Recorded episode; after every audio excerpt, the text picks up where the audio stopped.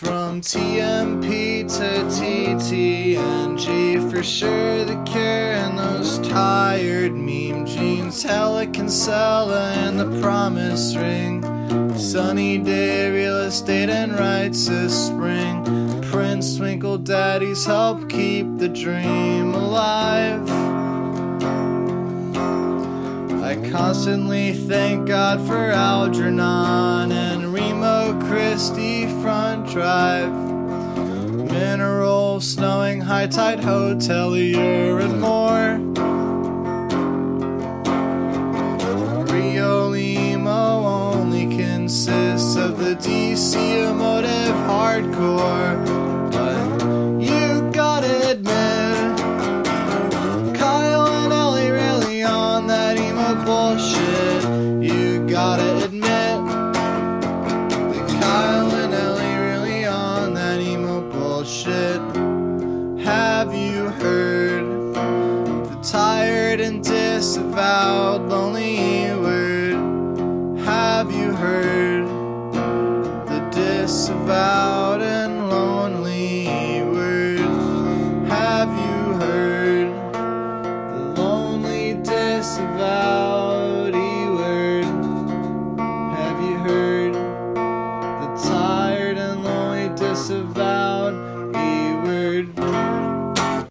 I'm I'm just waiting on Kyle to do the intro. All right, hold on. Let me get some food out of my mouth.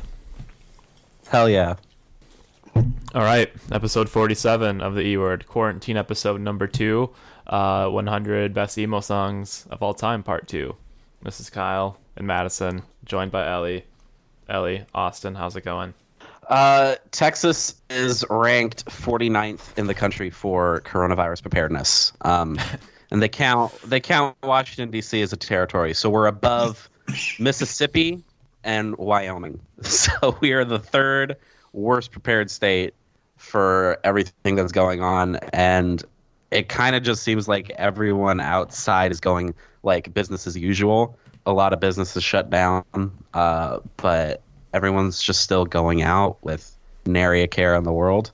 But I still feel like emotionally distanced from everyone when I when I go outside. Like I don't even want to talk to someone. Uh, not because I'm afraid of like the virus, but because it feels wrong on a moral level to talk to people when the virus is going around. Um, that's how I'm doing. And we've got Collins from Closure back up there in Syracuse, uh, Earth Crisisville. How's it going, Collins? Uh, no, thanks for that. Um, it's going well. Um, I like that Earth Crisis Crisisville. It's going. It's going. Syracuse is. Uh, it's the same. All right. It's There's not nothing happens here anyway. It's the same. All right. all right. And then our California correspondent, Seth. What's going on? Not much. Just you know, staying inside. Uh, the the la- the next Repeater Records release, the You and I discography got delayed at the plant because they're closing down for about half a month at the moment. So we'll see when that actually gets put out. But we're gonna we're gonna send everybody the uh, the remastered tracks who uh, who ordered it for now. From from what I heard was that record labels have not yet been impacted. Uh, like sales haven't stopped because you could still do mail order and stuff. Are you seeing that, or are you seeing the opposite? Um, the no, I mean the sales of the sales have been fine. It's just the the production that's Yeah. now, yeah, been impacted. So Yeah, that's caught up. we'll, yeah, we'll see about when that gets worked out. So we're just waiting. Ooh. All right, so we're picking up at number 50 on this Vulture 100 Greatest Emo Songs of All Time list. We were talking a little bit about feedback, which has been little to none uh, on our uh, 100 through 51. Has anyone heard from the writers about our episode? I have heard dri- dribs and drabs, uh, but everyone when because the episode kind of came out and then almost immediately afterwards, America kind of plunged into this nightmare, uh, and so everyone was just like. Yeah, I listen. I listened to the latest E word. Can I vent to you about the horrible shit that's happening? Yeah, but now we're giving them the content that they want so they can listen in quarantine. God, Axe to Grind is putting out like five extra episodes a week or some shit. My phone literally went into you have no more room on your phone, and I deleted the Axe Grind episodes, and it was fine. so we're picking up at number 50, which is uh, uh, gonna be a controversial one. Bright Eyes, The Calendar Hung Itself, uh, from Fevers and Mirrors. My favorite Bright Eyes song from this record. Uh, but the thing is, is Bright Eyes emo? Are they putting this on here for the discussion point? Are they putting it on here because Bright Eyes is coming back this year? I I feel like Bright Eyes was a was a band that a lot of emo kids liked, but there was kind of an understanding that they weren't really emo as such because a lot of emo kids liked them, but they were also very popular with like uh, the same type of people who effusively, sorry, who were super excited about uh, pavement reissues. That kind of uh, dot com indie rock audience. We've we we have broken this down before, and Bright Eyes is sad. Bright Eyes is cathartic, but it doesn't come from any kind of punk or hardcore scene. Yeah, Which is it was uh, purposely trying to distance itself from that. The whole project, Bright Eyes, was trying to distance itself from punk and like you know that sort of DIY scene. And it's another. This is another like song that was just put on there as I don't I don't know why. it was just So you could put Conor Oberst's picture in the graphic to go along with the article.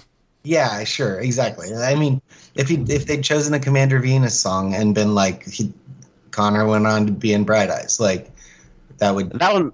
Yeah, that make more sense. But, but it's just not. It, like Bright Eyes was just not emo and not even not even emo adjacent at that point. Like I, it was.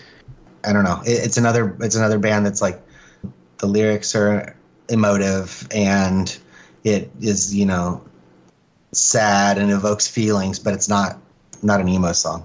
Yeah, I could see uh, maybe the like the very very early stuff, like like the Water cassette being considered emo adjacent because it was like, oh, here's this like singer songwriter stuff made by someone who is related to a lot of these like kind of Omaha post hardcore bands. But as Ian Cohen writes here in this write up, Oberst was making a protracted effort to eschew punk to formulate a kind of Nebraskan answer to Elephant Six. And I can't think of any indie rock movement in the last 20 years that was aggressive, like as aggressively anti punk it sonically than Elephant Six. I did see I did see Bright Eyes in an apartment in uh, Santa Cruz on his first tour, and he passed out after three songs. Hmm. Couldn't play. So that was that was kind of punk, but Are we just saying that alcoholism equals punk now? maybe Maybe. an apartment an apartment show plus alcoholism.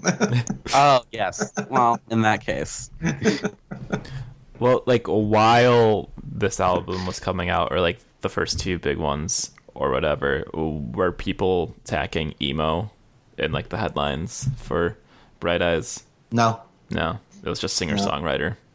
yeah. Also my favorite song from this album is uh, "Halai Halai Halai Halai." Oh yeah, me too. It's a good one. Yeah, love that song to death. All right, Um, forty nine. we're moving on to 49 back back to the world that we know um, the world is a beautiful place and i am no longer afraid to die january 10th 2014 this is probably the the best song on harmlessness right Yeah, I mean It's the big one. it's up there, top.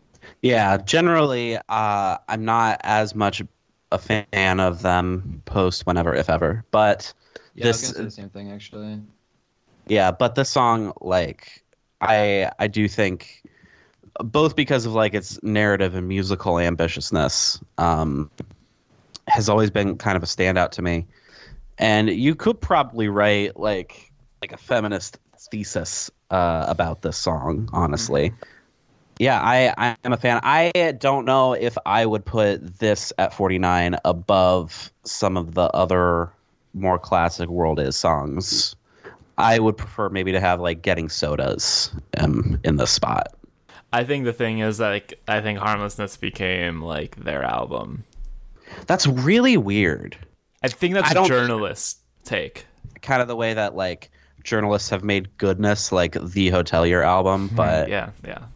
For everyone else, Home is clearly the Hotelier album. Yeah.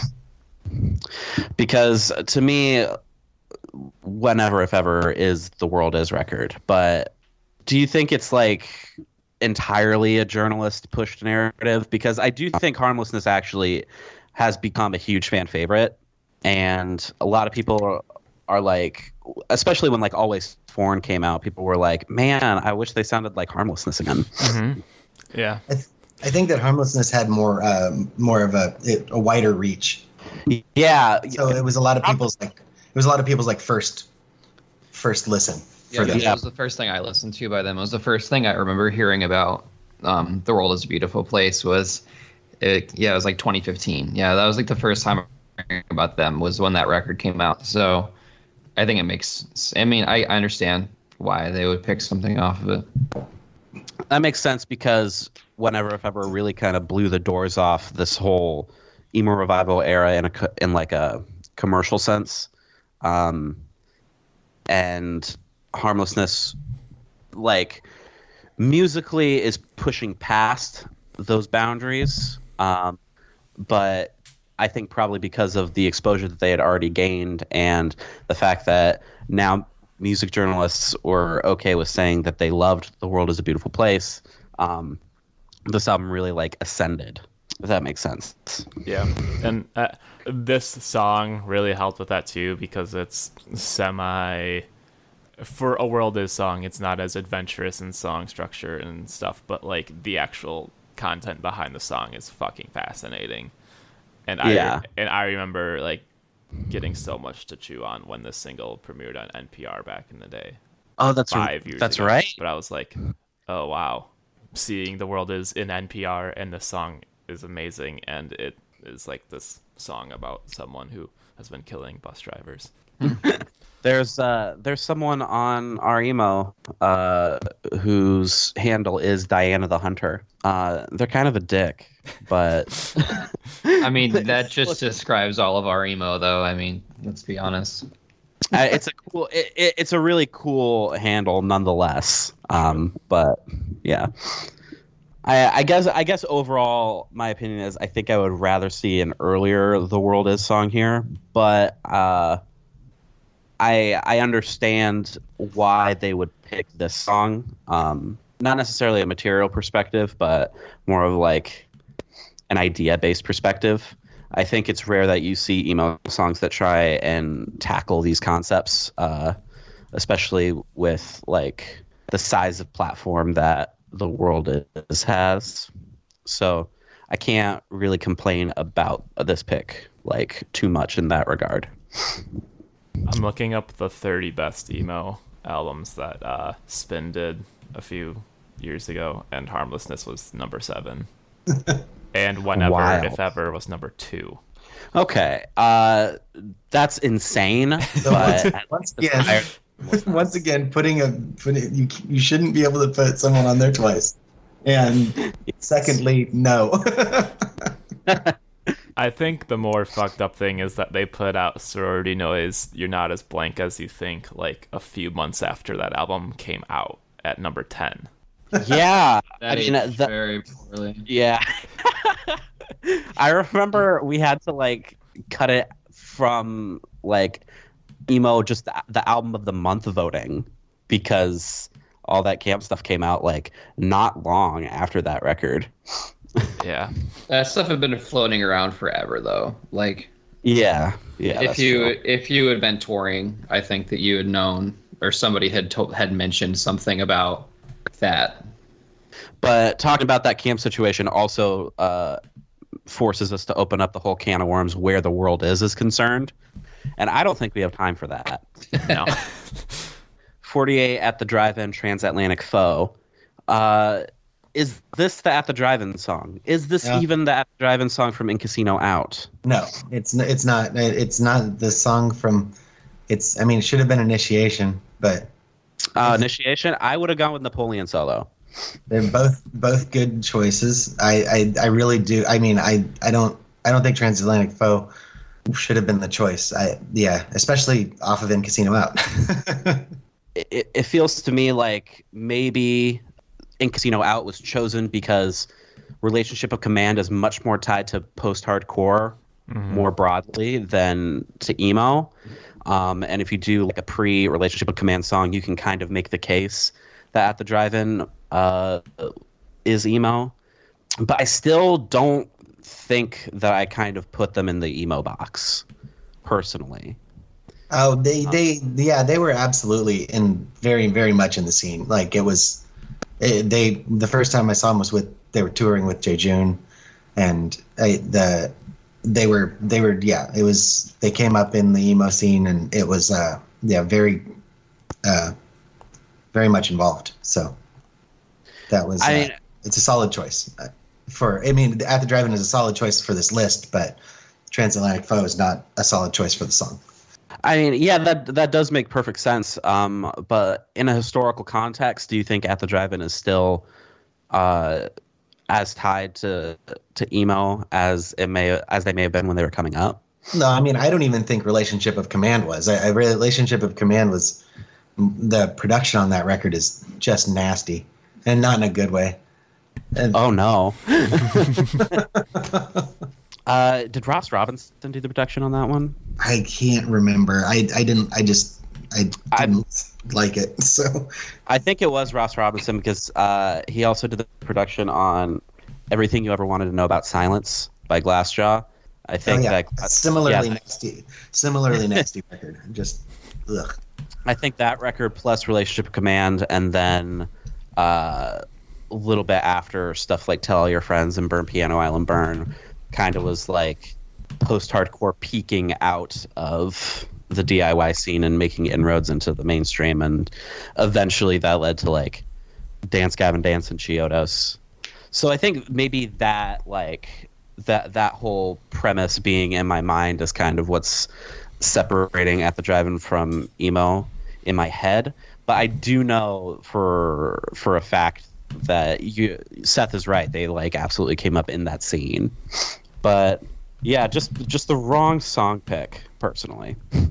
Yeah, I mean Omar Rodriguez Lopez had a dahlia seed tattoo. It's you know, they That's so sick. they have they've got cred. I don't think anyone is disputing that they have cred. Um, the only the only person that I would dispute has cred is Beto O'Rourke. well, I saw that coming. Uh, 47, Jets to Brazil, Chinatown. Jawbreaker is absolutely going to be on this list later on. At least they did not do the thing where they put the follow up band higher than the definitive band, uh, like like they did with like Knapsack. yeah, they Uh, they could, they wouldn't have been able to get away with that. No, no, no, no, no. Uh, mostly because Jawbreaker fans are uh, a, a dis- pathologically disturbing breed. Um, do, do, does anyone here share the take? This is not my take, but I've heard I've heard it said a lot that Jets to Brazil is better than Jawbreaker. No, I've heard it in like a preference type of way. Not that they're better. It's just like what I want to listen to now is Jets to Brazil and not Jawbreaker because I've worn out those records or I'm a certain age or something. Yeah, that makes sense. I mean, I've Uh, listened to more Jets to Brazil than I have Jawbreaker. I mean, I don't really have an opinion of who's better or not. I think that's pretty subjective, but I think to me, it's more just that Jawbreaker has more perfect records that I go back to all the time, and Jets to Brazil only has two that I go back to all the time: uh, Orange Rhyming Dictionary and Per- Perfecting Loneliness. But also, I think that uh, Jets to Brazil is a lot sleeker and more considered than Jawbreaker and maybe I just kind of miss the kind of like dirtbag explosiveness, you know. yeah, it was it was a bit of a shock when this record came out. A shock in in in what sense? It just everyone was expecting Jawbreaker Part Two. Mm, yeah. Um, I in retrospect, I don't see Blake doing that, but at the time I could see that that would probably would have been the expectation. Yeah, it, it definitely was. There was there there was a people weren't mad, but they were, you know, confused a little. Uh, my favorite take that I see old people talk about is um, lots of lots of old '90s heads uh, actually genuinely Jawbreaker. Not even because of Dear You, they just like hate all Jawbreaker, except maybe like the pre-unfun singles. One of the Sarah Kirsch bands uh, recorded basically like a Jawbreaker diss track. Um, yeah, that was Torches to Rome. Yes, yes, yes. yes. Um, and someone posted it in this '90s hardcore Facebook group, and they were like, "Oh yeah, I always liked Fuel more than Jawbreaker," which is like fair, but it just seems weird to me uh, that you can like discount the impact that Jawbreaker had. That feels like historically revisionist. Yeah, and also the song choice. I mean, it, it it's a it, it's a Chinatown's a good choice, but um, I would have gone for I I would I would have gone with I typed for miles or Sweet Avenue. Sweet Avenue for me. Those are those are both good picks, but I, I actually am okay with uh, Chinatown. Yeah. Oh yeah, I would I I- would say Sweet Avenue like was like would be like my like pick if I had to pick one. Oh shit! I guess that's the hit. That's the first song that I listened to by them though, so at the same time like it popped up in one of those like um like timeline through Midwest emo or something like that, like playlists on Spotify, so it just kind of was happened to be the one that I listened to first. How many songs on this list do you think a lot of people's first exposure was through, like, some, like, remember those old Amazon lists that were like, oh, here's your introduction to emo, or here's Yeah. your introduction to the list manias. Yeah, I would yeah, say like the in the top 50 like almost every single one. yeah. like just from browsing the top. I don't know about the bottom 50 because I wasn't like honestly as familiar with a lot of them, but like looking at the top 50, like most of these like were the first songs that I listened to by the each band. So I would say like a hefty majority of them would be the first ones. Um, an exception to that, I think, would be 46 Embrace No More Pain. This is absolutely not the first Embrace song that I heard. I'm pretty sure the first Embrace song that I heard was Money. I think the same thing for me actually. I think said gun was mine. Yeah. Um, does anyone remember? Uh, Seth, you probably remember this, but um, I'm pretty sure Ebullition did that like Embrace covers comp. It was not Ebullition. That was um, no, it wasn't. Uh, uh, but I'm thinking of World of Greed, right? yeah. Where you're thinking of World of Greed. That was not Ebullition, but yeah, that's a that comp is great. I, it like really, really good.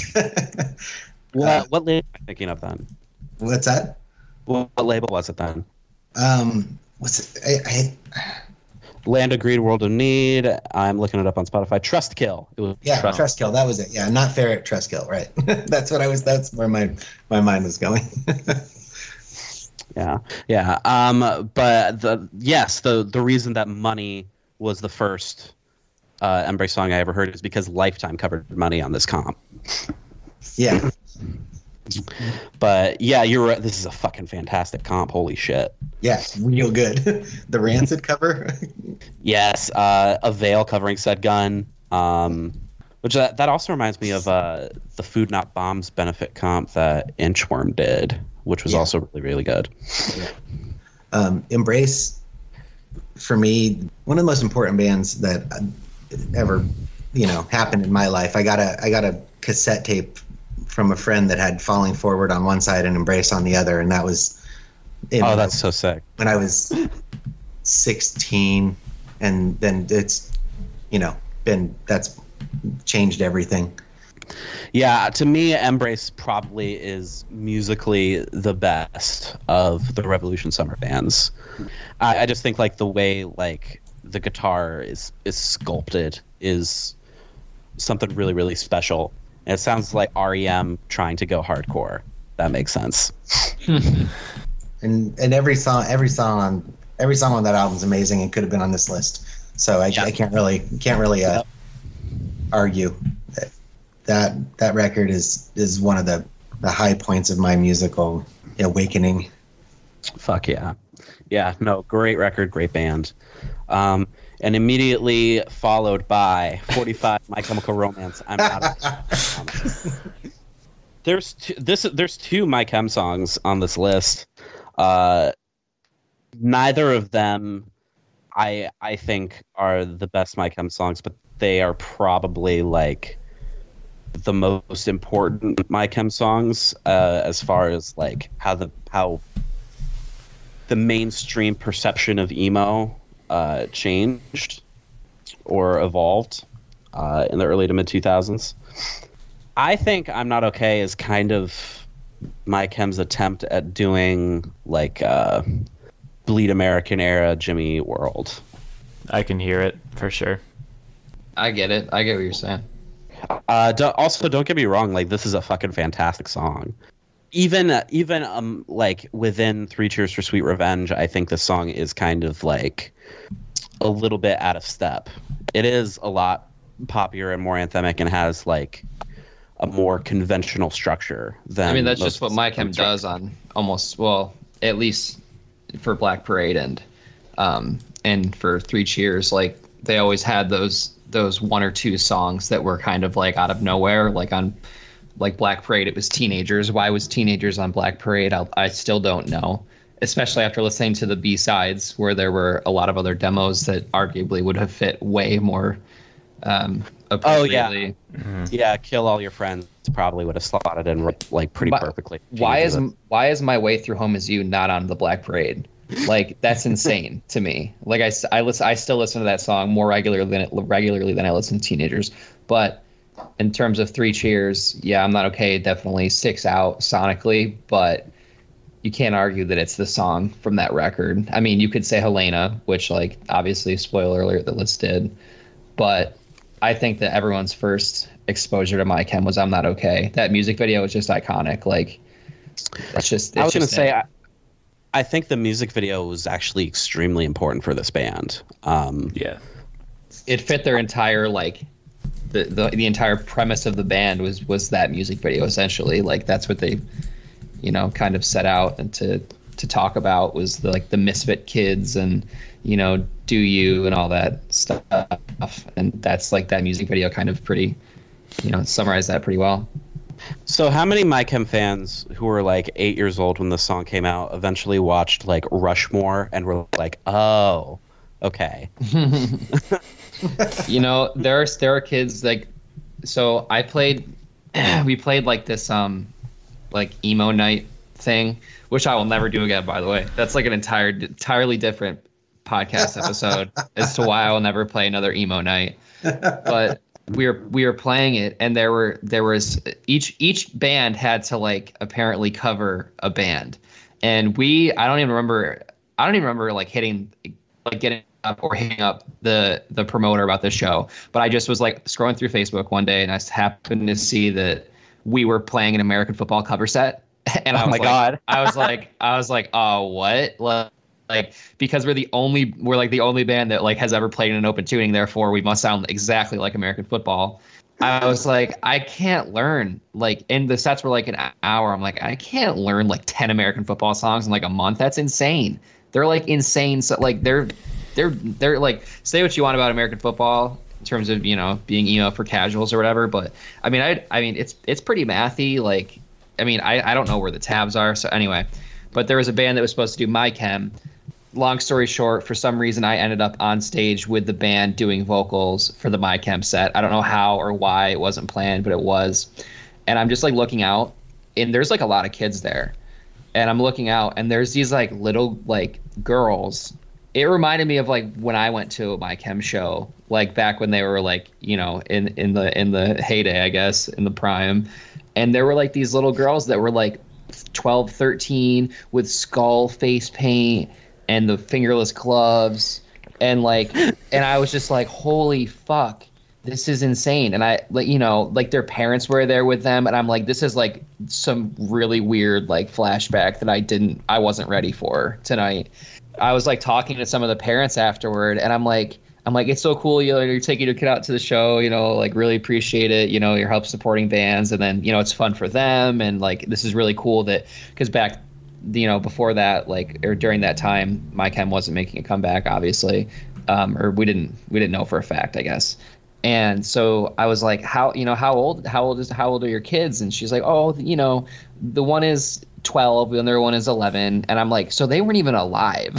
Like my chem was a band like which is insane. So like that they they have they have that reach that like that just transcends time. Like there are still kids to this day that are like 12 that that wear skull makeup to school and like paint their eyes you know pink and try to look like frank from three cheers. Like it's it's crazy.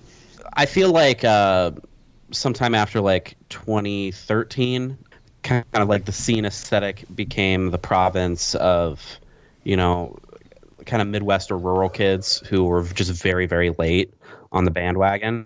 But my chem kind of flipped the flipped the polarity on it because even though they broke up in 2013 there's still new kids getting into my chemical romance every single fucking day even like circa 2018 when like uh, DIY started going through that scene aesthetic revival with all the bands who semi ironically appropriated like Drop Dead Gorgeous um, and 18 Visions aesthetic. I, st- I still think that you could go to like a Scrams show and a band could cover My Chemical Romance and people would unashamedly sing along. Yeah, Yeah. no, I definitely agree. I, I think that um, I don't know if I said it last time because I know we like kind of discussed my chem last time, or at least I thought we did. But I really think they're like they were like one of the last big like rock and roll bands to ever like exist as as, Oh, as what we think Yeah. of them. Uh, You know what I mean? Like like I don't think I don't think that there will be another band that comes around and, and does what they did like in terms of just like rock and roll because like can you really pin pin them down as a genre i hate when people like oh my my chem isn't real emo. It's like well if you listen to bullets because like that's pretty close in my opinion like but it doesn't matter because they transcend and it sounds weird but i obviously i love the band. Obviously ellie knows like we've discussed my chem in depth but um, Yeah. I, I think that my chem like transcends genre. They have something for everybody. You, you, it doesn't matter what kind of music you like. Like they have a record for you. They have a song for you. They have an era probably for you you know if you're into this kind of music so i think it's so cool what they did and i, I just i truly think that they were the last like real rock and roll band at least in my at least in my mind I don't know if I'd say last real rock and roll band, but they definitely are probably the last rock stars. yeah yeah that's Uh, that's what i mean tradi- that's what i mean Yeah, in the traditional sense. yeah like absolutely after the era of my chem, uh, I think hip hop kind of took over the pro- province of like what rock star meant in the zeitgeist, and it's it's uh, evolving into something different. And now instead of being like a rock star, you're like an influencer. but my my chem definitely were like the the last of of an era. who knows it's, it all circles back eventually like you know we go through like you know kind of this the cycle repeats itself so i mean now you see like you know machine gun kelly doing like a, a record with travis barker and it's like it's like is it going to come back like are, are we going to try to circle back to like this like rock and roll sort of you know era or what Well, like I think the thing is I that think- like things are getting too segmented, so like not everyone gets on board just for My Chemical or for a band like My Chemical Romance. Like people are like like pop punk bands, like everyone has their preference within pop punk now. Like not everyone's like neck Yeah. deep. Like people are like fuck neck deep. I love state champs. So like they don't yeah i think that's just accessibility That's that statement means like nothing to me. Like those exactly the same. Um, but uh, I think the thing about my chem, and I'm not mad at all that they're on this list because I think of all the emo pop bands, they probably represent like one of the clearest through lines back to mode of hardcore. Like, especially on on Three Cheers, it doesn't sound necessarily like emo, but it, it does sound like emotive rock music with octave chords and influence from hardcore, and you can kind of see where people were coming from when they when they labeled that band emo, more so than a band like Cute is what we aim for, per se. Yeah, absolutely. Um, see, but then they didn't really embrace the emo label too, which is like a whole other thing. Like, yeah, uh, because their influences were so varied. They were into like T Rex and Britpop, and I mean, Ray was into like you know, like uh, like Metallica, and Yeah. you know, like that hair metal, like hair metal, and then that that you know Metallica type metal, which is kind of crazy. Yeah, they learned to scream by like playing along to At the Gates records. Um, Yeah. So it, it it just was like this melange of a shit ton of influences, um, and I think that was a double edged sword for them when it came to credibility. Um, but it, it is what helped them become like a mainstream phenomenon because I think you need to have a lot of varied influences and synthesize them properly to sound unique enough to cross over. Well, absolutely. I think that like the Yeah. biggest issue with a lot of bands is that they they're like, okay, we're gonna be a Midwest emo band, so we need to sound like every other Midwest emo band, and like it just kind of ends up sounding contrived. And um, I mean that's an issue. Why why would I listen to your band when I can go listen to another one that's that I already know? Mm-hmm. So I think to have that kind of like myriad of influences that My Chem had was just like it's it's just kind of you know it it speaks for itself. The sound is just like you can't really pin it. You can't really pin any era. And I honestly have been listening to Danger Days a lot recently, and Danger Days is fucking sick. I will say a lot of people had a lot of mixed mixed thoughts about it, but I think Danger Days is pretty good. On that subject, let's move on to 44. On the real though, isn't it fucking wild that um, we're all like quote unquote real emo fans, but we just spent like 10, 15 minutes talking about My Chemical Romance and did- didn't I talk shit learned- about them once. I just learned more. I just learned more about My Chemical Romance in that last ten minutes than I knew for years. Hell yeah. um, I think when we get to their later placement, we should talk about them again and get more of Seth's take. But in the interest of time, uh, we should move on. 44, Desaparecidos, the happiest place on earth. Dessa is proof on this list that they did not need to put Bright Eyes on this list. Like Yeah. if they put if they put Dessa here, they totally could have put Commander Venus here. Yeah, Uh, exactly. yeah. And- thought of it. Like Bright Eyes did. Bright Eyes did not need to be included because Desaparecidos is is way more representative of you know what emo emo was at the time and is now or whatever than Bright Eyes ever was. I don't. Nina Nina did it again. She she, Nina did it right. again. she did the right thing again. Hell yeah. um, this is like a, a perfect fucking record. Um, I think both Dessa records are perfect. To me, this kind of speaks to the fact people don't often realize like how political a lot of early emo was. Um, like uh, bands like Admiral, you know, or even Moss Icon in a really like elliptical roundabout way. Uh, not not even just making the political personal and the personal political, but you know having like a cohesive political message. And I think in this in, in this time in American culture, uh, it was genuinely subversive to to be critical of George W. Bush. I think as it stretched into like the mid to late 2000s, it became much more commonplace. But those several months after 9 11, I think you were actually making like somewhat of a dangerous statement by being so critical of George W. Bush and uh, his response to 9 11. Because if, if you look at like the polls, uh, the support for the war was extremely high among everybody. yeah, it was Uh, a dark, dark time. Yeah, and I I feel weird kind of talking about this like I wasn't five at the time. Um, but, but my my birthday is 9/11, so I have like a like a strange attachment to to that time in American history, and I do like to do a lot of research, and I do um, like to think about like kind of the the political uh, uh, domino effect that that had, and I think you can trace like a lot of what's going wrong right now back to the horrific and honestly disgusting practices of the Bush administration, and I personally even go so far as to say I think the Bush administration was genuinely worse and more destructive for America than the Trump administration has been so far. Yeah, I'm really glad to see this this song here.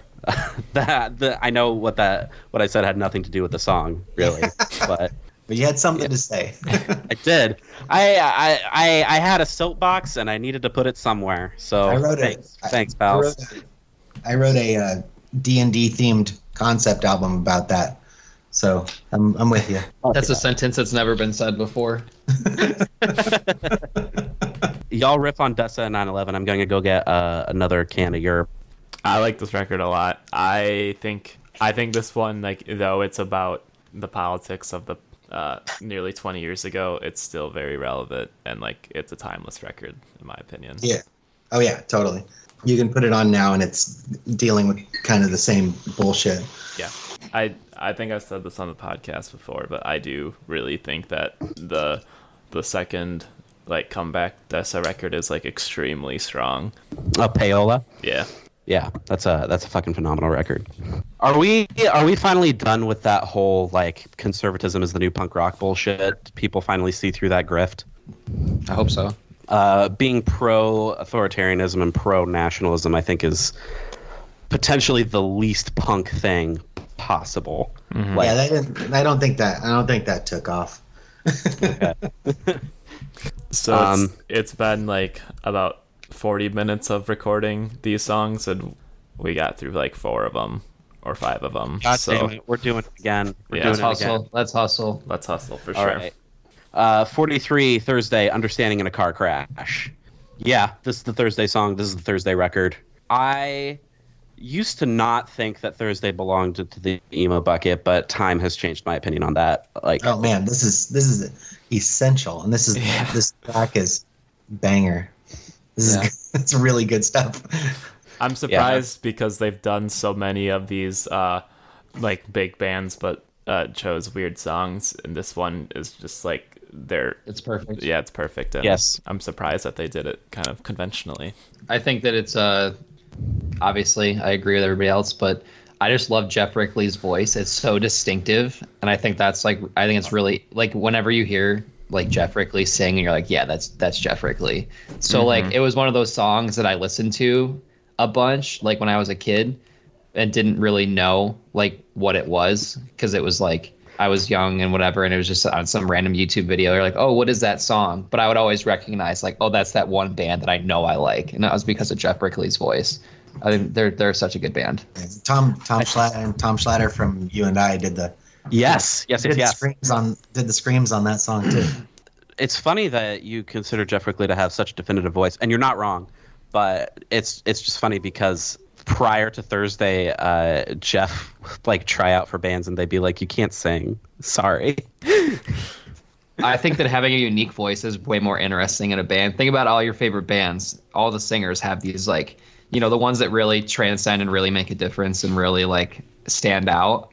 All the singers are their voices may not be like conventionally good, but they're different. Like Gerard Way's voice, I think he can be conventionally a good singer. His voice is definitely, definitely like very interesting. Davey Havok's voice, you can pick it out of a lineup anywhere. You know, it's like anything. All right, that's band. Uh, that's the My Chem and AFI uh, double mention for Collins. This Gotta episode. do it. Gotta do it. not allowed.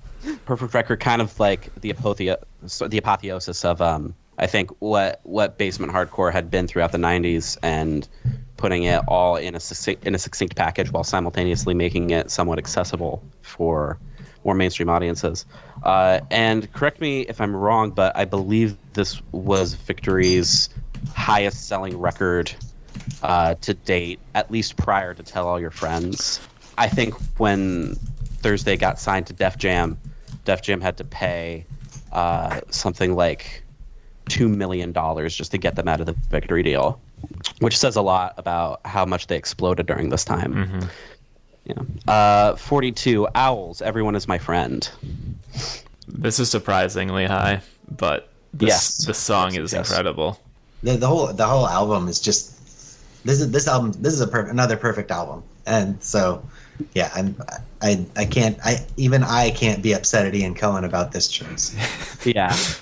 I love Ian so much, but he's giving me so much to clown on here. Um, but no, can't clown on cl- can't clown on this pick at all. Great fucking record. Victor, I think, is one of the all-time emo guitarists. Like probably my my pick for the best emo guitarist of all time. Has anyone heard his project No Yes? I don't Uh, think they so. put out they put out an EP like a very long time ago. You can find it on Spotify, but it's phenomenal. Um, yeah, no, yes, I, I think it's better than Ghosts and Vodka, and Ghosts and Vodka is good too. they Ghost just and Vodka is fantastic. they just announced that they're pressing that. Ghosts and Vodka. Yeah. Um, hopefully, more people listen to it because I think that's the most perennially underrated Kinsella project, maybe next to Sky Yeah. Corvair. Um, 41, Texas is the reason, back into the left. Another one I cannot complain about or clown on whatsoever. I think Texas is the reason is massively important to emo. One of the big three of quote unquote Midwest emo. Uh, I think it's funny that they get kind of thrown in there because they are essentially uh, a New York hardcore band that doesn't play New York hard- hardcore. um, Garrett Klahn, like Colin said earlier, um, not a conventionally good vocalist, but extremely powerful, extremely unique. Charisma and magic bleeding through in these guitar riffs. Yeah, definitely uh, riffs, like massive riffs, and the songwriting was more concise than a, a lot of the other like post-hardcore revelation groups of the time. Like, you know, like Farside gets In- a Farside gets a little weird into another, like it's a little weird, but Texas is I was more focused. I was gonna bring up I was gonna bring up into another like EP creepy or creepy EP. Sorry, that that record gets like pretty pretty fucking out there. But Texas is the reason is extremely concise, and the riffs uh, they definitely feel descended from like Burn or 108, but rather than being like propulsive or rock hard, they kind of just wash over you like Yeah. water. Mm-hmm. Um, Do the kids listen to Texas is the reason? A little bit little bit i i think back in like the late 2000s early 2010s it was more of a thing like i remember seeing usernames like johnny on the spot 09 or whatever Yeah. um i i think that maybe texas is the reason is a little bit more uh underrated among the below 20 set now yeah, Because I mean, but like the below twenty set is fucking with Braid, but for some reason they don't make it to Texas is the reason. Which is weird because before braid put out no coast i would say it was kind of reversed Yeah. Number 40, Jimmy Eat World, Lucky Denver Mint. There's Number more one of Jimmy Eat. World songs. Yeah, there's more Jimmy Eat World songs here, right? Yep. yeah, Yep. Oh, Yeah. there are. Okay, cool. I was gonna say that wouldn't have been my. But this this does make sense as a pick because it was closest thing they had to a hit prior to the middle.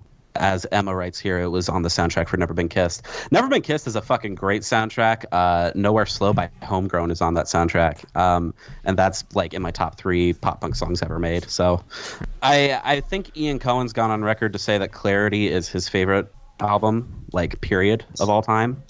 And I know Jimmy Eat World is Tom Mullen's favorite band, and Jimmy Eat World is one of the few bands from this era that even like gnarly, cynical old hardcore dudes are like, oh yeah, I, I support Jimmy World all the way. They're cool, great guys.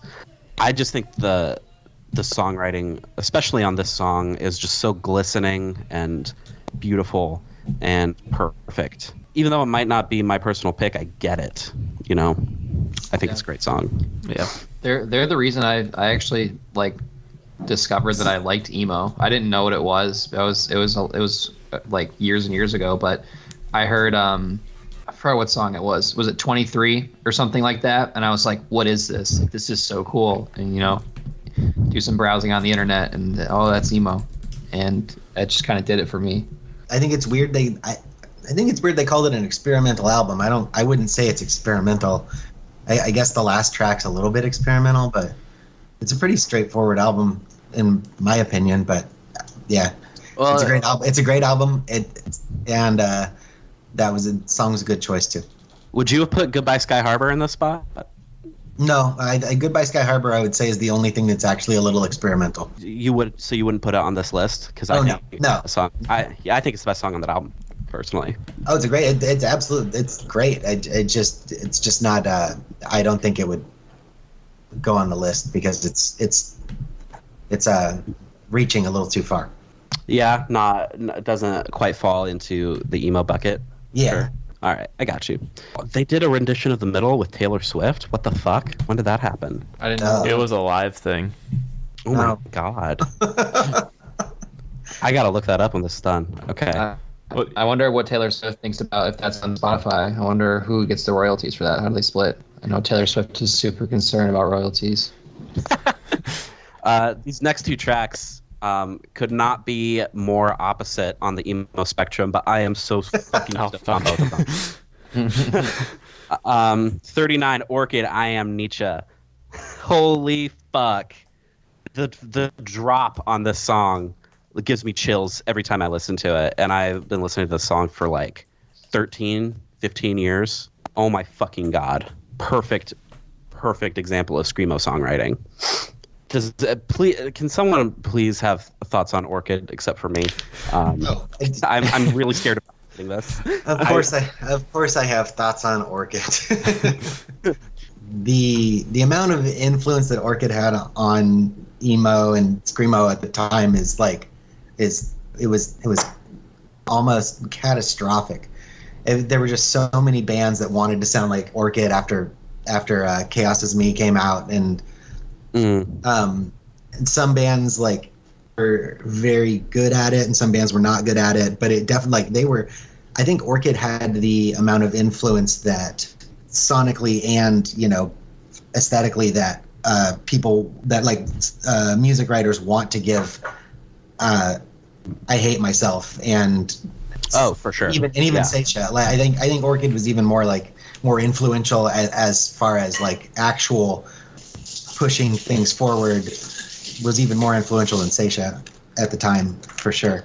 It's not that there were that there weren't other bands that did what Orchid did before them because Inhumanity was around, Palatka was around, End of the Century Yeah. Party. All these bands that kind of fused just the open aggression of power violence and grindcore with uh, the the melodic reach of emo and screamo.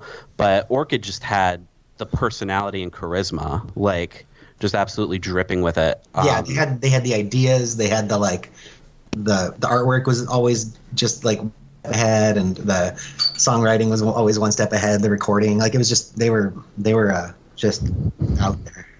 I am too young, unfortunately, to have seen them live, but I've seen a couple videos, and also they're just fucking explosive. It was it, it was a it was crazy experience to see them live. Like I yeah I I, I saw them two nights in a row. Album ca- before this uh, ten inch came out, and and it was just like it was I was floored from the the moment they've started playing. Um, and on a technical level, I think the production on this record is a little worse than Chaos is Me, but I think that actually helps it. It just sounds like when it gets violent, it sounds like you're inside of a blender, like just really chaotic and kinetic. Like Oh yeah, no, I Or- I, I love a blow I love a blown out sounding recording. Yeah, I think that's that's the thing that screamo kind of missed. Like as it went on, it just doesn't have that uh, hardcore derived like thump in your chest physical quality. yeah, that's why Life Lifeless by Loma Prieta is one of my favorites. of Oh yeah, genre, yeah, because that just because the recording like it's you know it's got that. excellent song. My favorite Orchid song, personally. Um, I really like the Maybe description of ugly beautiful. yeah, yeah. if if we want to pivot into like a like a philosophical discussion, I know that Nietzsche ended up kind of being subsumed on the internet um, as being part of like right wing ideology, and there's lots of arguments you could make for that. But Orchid, like, were one of those bands that openly discussed like the Frankfurt School and you can kind of trace a lot of like the complaints about cultural Marxism right back to the Frankfurt School. Nietzsche was super important to like post structuralism, and I do think screamo is, in a sense, like a a postmodern post structuralist kind of genre. So even on like a conceptual level, the song works great. Thirty eight saves the day at your funeral. This is the one. It's a It's the one. safe, safe song. I want to hear thoughts about saves the day Come on, I know y'all have it. Through being cool is it's not my favorite because I know Ellie hates me for liking uh uh what's the DreamWorks record called? Uh In Reverie. In Reverie, yeah. I love that one a lot. That that's one that I want to listen to these days. But uh through being cool I do hate you for that. would be uh would be just as safe as at your funeral. I stopped listening. I, I stopped listening after through being cool, so I, I can't really speak to stay what you are. The older I get, the I more I think "Can't Slow Down" might be my favorite Saves the Day record. I do have such like a soft spot in my heart for "At Your Funeral," and really this this entire record. I think Brad Nelson, who did the write up here, is a, a little wrong when he kind of traces the lines of Taking Back Sunday and Fall Out Boy back to this record. I think you could trace them more strongly back to Through Being Cool, and Stay What You Are is more of like the beginning of like those Beatles uh, and broader psych rock influences that Yeah. in Re- in Reverie kind of started playing with. Um, this is, I think, still their most played song on Spotify. It was really fucking huge at the time, and it still gives me chills whenever I sing along to it. Um, Yeah. Yeah, there's like a Leno or Letterman performance of the song that is like really amazing to watch because like they're they seem so shocked that they're doing what they're doing and like Yeah. uh, and they're so fucking tight still. I love uh, Chris Conley's voice too. Like it's so like it's it's so good. Kind of on- close to your voice. yeah. Dude, I literally get that every single time somebody listens to our band. I could show you, I could scroll through Instagram messages like, hey, I just listened to Closure for the first time. You sound just like Chris Conley. It's so sick. Like, it's it's super funny. I didn't want to say that out of like, be like, hey, by the way, people compare me to this great singer named Chris Conley, but it happens all the time. High register. Yeah. Chris Conley kind of grew out of this as time went on, even though like other elements of his songwriting kind of went to shit.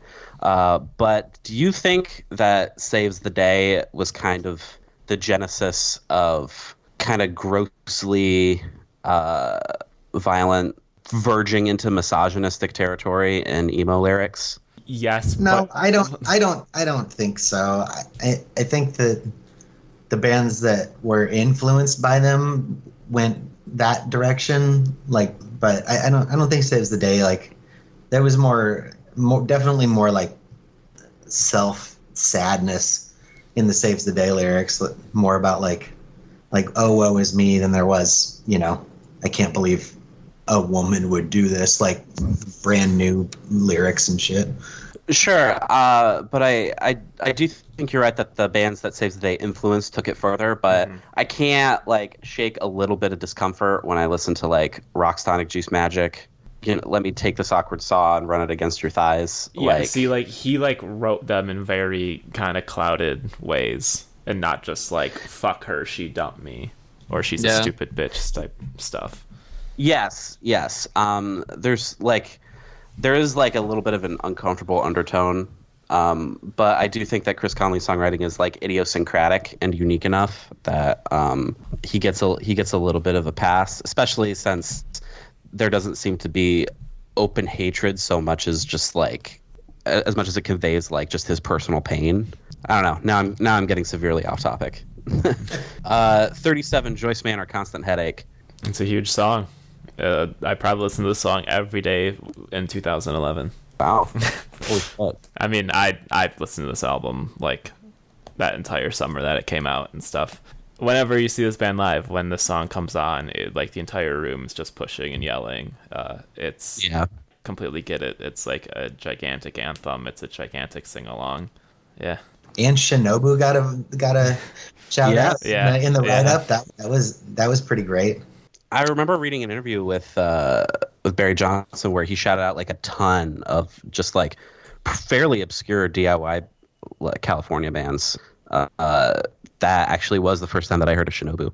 I still don't think that Joyce Manor is emo. I just I just don't. They they've always been uh, some flavor of pop punk or power pop to me. I mean that makes sense, but uh, I mean in the with this list, like there's definitely a lot of pop punk that was influenced by emo that gets put on this list. So I think they I think they fit just fine. I I wouldn't I wouldn't call them emo either, but the as far as for the purpose of this list, it it makes sense at least. Yeah. So you're our California correspondent, and uh, Joyce Manor are abnormally gigantic in California. Like they played that show with Jeff Rosenstock and HHJ that was like at like a five thousand capacity venue and it sold out. Yeah, yeah, they're they're they're they're huge. Everyone they're they're like the local local local heroes in the the Torrance. But like you watch videos of them playing like all of the the like classic California DIY spots like Gilman. Uh, then there's the one that the Lauren Records crew ran. I forgot what it's called, VLHS or something. Yeah, like yeah, VLHS in in Pomona. So, but like this is one of those bands that went from like DIY to Tumblr, and the rest is history. The songs are very the songs are very memorable. Yeah, They're they've got Mhm. hooks. Like it's it, it makes sense, and and the you can just like pick up pick pick up on the the pick up on the melodies and everything real quick. It's they're they know how to write a song. Yep. Yep. I found I found the interview, um, and Barry also shouted out uh, La Joshua in that interview, who are a very very good band. Thirty six braid a dozen roses. I think this should have been one or two. Like seriously, like this should be number one or number two on this entire list. Like I don't. Uh, the fact that it's in the 30s is the main issue I take with it. But it, but it definitely is a song, and all of the only thing that I mean, maybe maybe New Nathan Detroit's, but like that. Uh, New Nathan Detroit. Sure. Uh, I also think uh, Forever Got Shorter is probably my personal favorite. That- Yeah, th- that's a great choice too. I, but I, I think that yeah, I think that like top top three. it's it, it really is just completely distills like the Midwest emo sound in a way that like perfected it. I think we should pass a law to make it illegal to talk shit about Braid. I think. M- My favorite thing about Braid is just kind of the way that Braid itself was a logical progression from Friction, Bob Nanna's other older bands, Yeah. uh, but also how Braid logically progressed themselves throughout the 90s. Oh, totally. Um, the, the last the last seven inch was some of their best stuff. Like Yeah. before I mean before they got back together. But mm-hmm. the, the Please Drive Faster seven inch is some of their best stuff, and like that was you know just it was all every single step they took was a progression and got better and better, and then yeah, it was and even the even the, the new albums or the new that that EP they put out after they got back together. I wasn't sold on it when I first got it, but then I saw them play some of the songs live, and I was then I was hooked, and it like it just it made it made more sense, and like everything, yeah, came together. Um, I don't know, they just they're so important for that period of time and that scene, and uh, should have gotten should have gotten a little higher there. Braid, I've always said, are a band that were forever and will forever be ahead of their time. I think it's always been hard for people to catch up to what Braid did. I can't think of another band that knew what they wanted to do and kept pushing it further in the emo scene as much as Braid did. A lot of songs on this album sound like they could fall apart at any point, but they never do, and it, like, Yeah. it just amazes me every time I listen to it. The, also the best drummer, like Yeah. hands Yeah. down, the best the best drummer of that entire era. The fact that none of their songs necessarily have hooks per se, but they are all catchy and memorable in their own way, I think I think speaks to the complexity and propulsion of their songwriting. Yeah. Um, thirty-five. How do you feel about how do you feel about this being one spot ahead of Braid? I, I think I think it's I think it's pretty rude, but they, you know, we all we all make our choices and we have to live with them. But uh, I I just I mean, uh, Fall Out Boy was a pop punk band. They uh, they they always they were the only like the only thing that was emo, I guess, was Pete Wentz's sad sack lyrics. Andy Hurley Uh, has cred. Oh yeah, I mean, uh, they all have massive They- they- yeah, they they they they all came. Uh, they all they were all they were all around. They all did really good stuff before Fall Out Boy, and I don't I, I don't begrudge anyone popularity or like getting big. I, I, I don't I don't believe in the concept of selling out Mhm. for the most part. But I, I I just I don't think Fall Out Boy's emo either. uh, in case in case the listeners haven't gathered, this is Fall Out Boy Sugar. We're going down. I don't even think that if you're doing a close listen to Fall Out Boy, emo is the genre that you'd trace it back to. You would probably trace it back to hardcore, or sorry, like specifically more like the '90s metalcore type stuff, Uh, because they they even call themselves uh, Chicago softcore for like their first couple years of existence. Really, I think what what defined their style was that kind of chuggy guitars, uh, melodic leads lying over it, and then Patrick Stump, who, if in all fairness, has an amazing voice, and the fact that he's able to like take Pete Wentz's lyrics and make something resembling an extremely catchy melody out of it is an achievement into itself unto itself. Yeah, I like that. Um, I, I like uh, unconventional songwriting like that, but I just still stand by it. They shouldn't be on the list. This is the the the next one too. This is great. I mean, like the most the most like emo thing about Fall Out Boy is their ridiculously long song titles. Let's be real. yeah, Well, I'd actually make an argument that you could take like the the verses, like the guitar work in the verses of the song, and trace it back to emo a little bit. There, there is like a little bit of like the Midwest emo gentle caressing thing going on, um, but even that is like not a thing they did really anywhere else on this album or anywhere else in their discography. I think that this is my favorite like Fall Out Boy record. I, it's the one I listen to the most for sure. I never like at one point thought that I was like listening to an emo band. It's definitely like super reminiscent of pop punk. It's I mean it is like early pop punk. You know, I, I never really thought of it as anything different. I'm surprised to see it on the list, honestly. Well, no, I'm not. But No, like, I'm you know not what I mean. at all. I am surprised it's uh, Fall Out Boy's first appearance is higher than My Chem's first appearance, though. Fall Out Boy are still around and more popular than ever somehow. Andy's new band Sect is one of my favorite new hardcore bands. Oh, that band fucking That's good. rips. That's got a Syr- that's got a Syracuse guy in it, Collins. It's got Scott from uh, Earth Crisis Really, is in Sect. Yeah, great band. Like that actually doesn't surprise me at all. There's surprisingly a lot of really famous Syracuse musicians, like the Red Jumpsuit Apparatus guitar player, Earth Crisis. Uh, oh yeah, the drummer from State Champs. You know, there's a lot of people. Kind of interesting. I uh, th- this is I think songwriting wise the best Fall Out Boy album. Yeah, Um, definitely. Not my favorite though. My favorite is still Take This to Your Grave. 34 Death Cab for Cutie, a movie script ending. Can we just skip this one? Like, I don't really have much to say about Like, Death strike Cab. They're they're good, but just strike I've it. never from the- heard this song. They're the other the, Death Cab for Cutie are great. I love them, but they, like they they belong on this list as much as Weezer, like which is not. I could make an argument for putting the song title track on this list if I really, really wanted to, but I don't particularly. So let's move on. 33 Mineral Gloria. Hell yeah. So the, the first sentence of this write up more than any form of punk rock, emo is interconnected with theology. That's interesting. That's Um, a that's a that's a that's a flat out lie. Uh, That is, I, a, that is an irresponsible sentence. this is Krishna Core Erasure. Yeah, exactly. Right? I will not- I'm not. I'm not standing for that.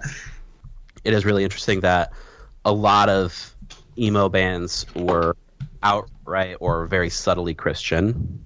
Even like Further Seems Forever have like hints of that. And yeah, but but they came from Christian hardcore. I, I would Yeah. say that I would say that I would say that Christian hardcore is is way more inter like or hardcore is way more interconnected with theology because Christian hardcore is way huger and way more, of a thing than Christian emo. So that's a that's, a, that's it. That's all I'm gonna say about that. want to take it a step further, metalcore. Oh yeah, I, I, for sure. It, it like I mean, all the guys on Further Seems Forever were mostly in Strong Arm, which Yeah. was a Christian hardcore band, and then like you know that. So that's where that all came from. Side note: Strong Arm are fucking phenomenal. Um, oh yeah, they're, just amazing. Christian Shai Hulud, in a sense. So the song. This is a great fucking song. This is, I think, uh, my favorite Mineral song, and it probably is also the Mineral song.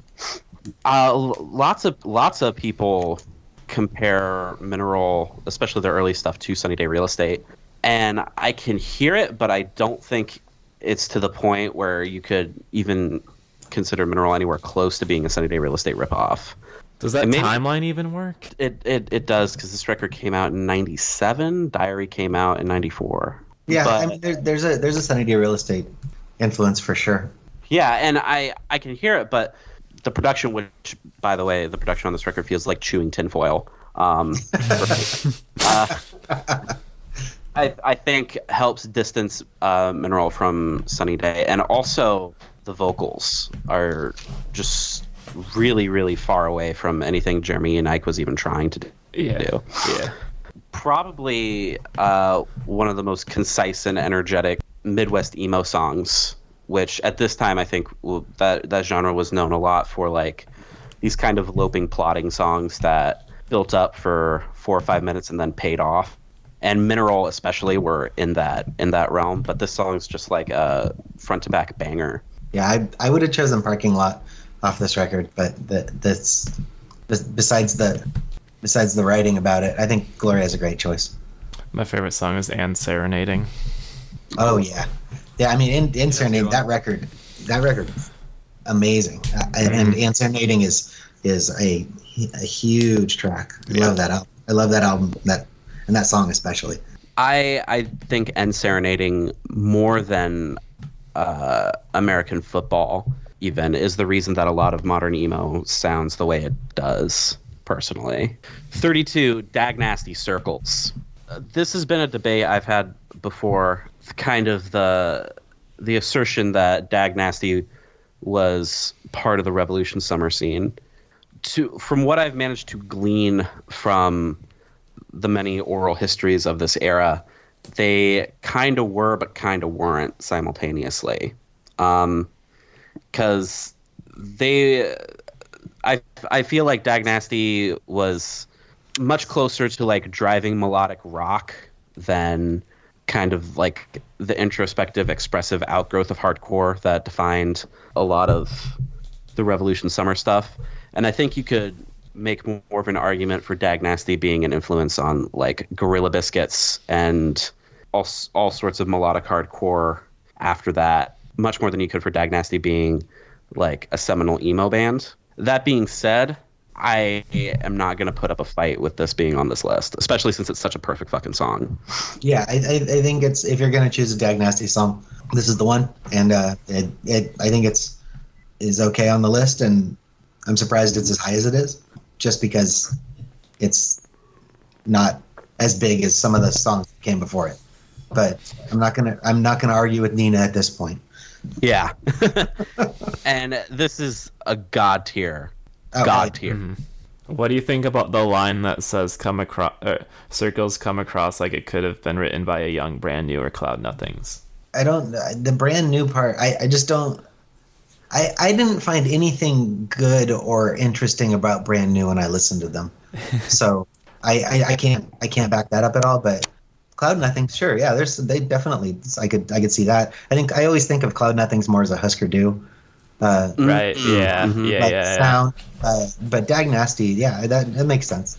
I'm surprised there there's they're kind of delving into like the emo Genesis bands here. I'm surprised there's not more love for like Husker Du or Articles of Faith or Squirrel Bait on this Yeah. list.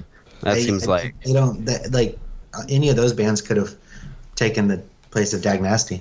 yeah, probably. I I can maybe kind of hear the Cloud Nothings thing. When it comes to brand new, I think Circles sounds more like something like the Rookie Lot would write more than uh, anything from brand new themselves. Right. But I can kind of maybe vaguely see where this is coming from.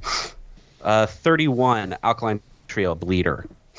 I had not heard this song before. It's not the song I would have chosen from Alkaline Trio, but I, I didn't ever really consider Alkaline Trio emo, I guess, either. I never really thought about it.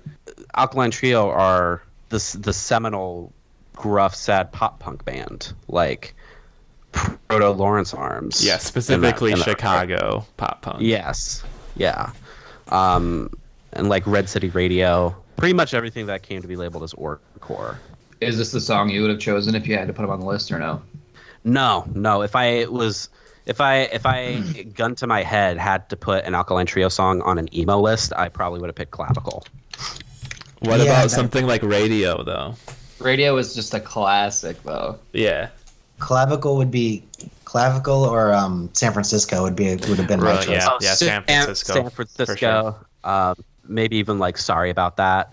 Yeah. Pretty much anything from God Damn It. The more that we're talking about it, I feel like if we just rushed the internet, just being like Alkaline Trio's an emo band, people would buy it and they would be written into emo history. I mean, th- that's what this list is doing. So, sure. Yeah. But like David Anthony is like top five like biggest Alkaline Trio fans, right? Yes, yes.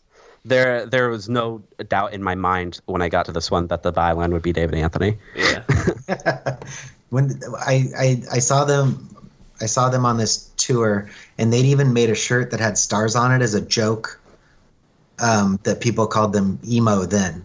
Like they they had a T-shirt that like had like some stars on it, and they were like, "Yeah, we made an emo shirt as a joke." Oh, because of like the, the star tattoos, yeah, yeah. And stars and sparrows. so they they even they'd even made like a you know they they were like already goofing on that even in I think it was 90, 98 or whatever because I'm I'm 72 years old. Yeah, I, I wish I was more into Alkaline Trio because then I think I probably would have a lot more to say on this. But as it stands, I'm pretty much a goddamn head. But yeah, so then I I I can't really argue much in the way for or against the song being on the list, except for I would have picked a goddamn it track. Yeah. This is a deep cut. Yeah, Yeah. sure. Uh, thirty, cursive, the recluse. So this is from my favorite Cursive album, but uh, Domestica is their most emo album. That's my only Yep. that, that that's my only beef with this track. But yeah, this is probably Cursive's biggest song. And Yes. it's an amazing song. It's weird because my favorite cursive song probably wouldn't belong on on this list. Um, What's your favorite Cursive song? oh, the radiator hums. Oh, yeah, perfect. Yeah, that would have been that would have been a great choice. Yep. I think. I, That I have song I have is, a lot like, of I have a lot of thoughts on cursive, but I'm not. We don't need to. Hey, that Cur- Cursive is my favorite band, so we can talk about it. for this list's purpose, a song off of uh, Domestica would have been the best choice. Um, if it were up to me, I, I would have probably put "Break in the New Year" or uh, the uh, one of the songs off the the Silver Scooter split. Um, Mm, yeah. uh, uh, "Tides Rush In" would be my other my, my other choice. So I don't know that. Uh, uh, Go- I would go with deep cuts for cursive. Yeah, there's some really just like when I think of emo, I think of some cursive songs because they're so fucking bleak and uh, their guitars sound like fucking band saws on some of their songs. Yeah. But like for the sake of like a commercial emo list, I think The Recluse is fine. Uh, so I think sonically, y'all are probably right. The Domestica is probably their most emo record, but I remember listening to the Ugly Organ um, in preparation to see Cursive live and texting Kyle. Wow, this record really is just like Tim Kasher slitting his wrists in your ears for an extended period of time. Um, this band, I think, does such a good job of not being able to be put in a box that it, it's almost weird to me that this many years later they're considered to be primarily emo. That's like generally the consensus I hear. But they are like quintessentially post-hardcore, right? Like in the sense of taking a hardcore bass and just stretching it far past the confines of what hardcore could be considered.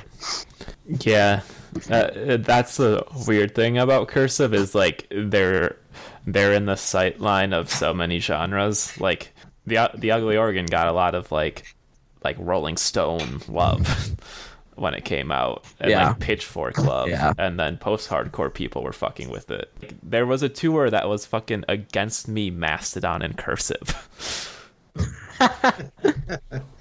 Holy shit. I don't remember the lyric, but I remember posting a lyric uh, on my like first Facebook many years ago from a cursed song from this album, and my mom was like, "Delete that." Was it my ego's like my stomach? I keep shitting what I feed Yes. it. Yes, yes, that was it. Holy fuck. Uh, I also once posted the lyrics of the best ever death metal band out of Denton by Mountain Goats, and my mom was like, "Delete that too." Was it Hail Satan? Yeah, hail Satan. She was like, "You're friends with your teachers," and I was like, "I should change that." So I made a new Facebook account. um, twenty nine Motion City soundtrack. Let's get fucked up and die. This uh, this write up starts out fucking great. According to developmental psychologists, while most people begin to detect sarcasm through tone around age eight, it takes until age 11 to understand sarcasm in its best form. Deadpan, blunt, and unflinchingly solemn jabs at your own expense. I think Motion City soundtrack uh, are a phenomenal fucking band. I think that is part of why they aren't considered to be the same level as like other bands of their era, like New Found Glory um, or Fall Out Boy. Uh, it's it's because even even more than Fall Out Boy, who I think kind of are the are the definition of like sarcastic lyrics. Uh, Motion City soundtrack are they are sarcastic, but they also come from an even more exceedingly dark place, uh, owing to Justin Pierre like literally being a meth addict before the before the band started, uh, and just writing so bluntly about alcoholism and addiction and self destruction. I I really wish that they kind of had crossed over into that point where people could look past those lyrics and become the biggest band in the world because they fucking deserved it. Their songwriting is so good. I never really had like a phase with this band, but this was certainly like the song that was getting passed around the most at like my middle school at the time or high school at the time. I don't know. Just because it was so fucking like blunt and hard on its sleeve. Yeah. This record as a whole has some of like the the most bleak lyrics that I think Justin Pierre ever wrote. Like if you listen to the song Better Open the Door. Uh yeah. Yeah, I've listened to this full album. Okay. Um yeah, that that song is like fucking bleak and sad, uh, but it's also simultaneously like fucking catchy as hell. Like the lyrical dissonance that Motion City soundtrack is capable of is on a completely other level. I also think Justin Pierre is underrated as like a vocalist. Uh, he he has like a really pleasant timbre and really good range. I think Yeah. he can he can move through those notes. You know. honestly he's he he like writes like some kind of emo or punk guy that would write a really good book or novel Yes. Yes, I would love to see a Justin Pierre book, uh, especially because uh, Keith Buckley's books are really Oh, fucking yeah, good. yeah exactly And and I think Justin Pierre lyrically shares a lot with with uh, Keith Buckley.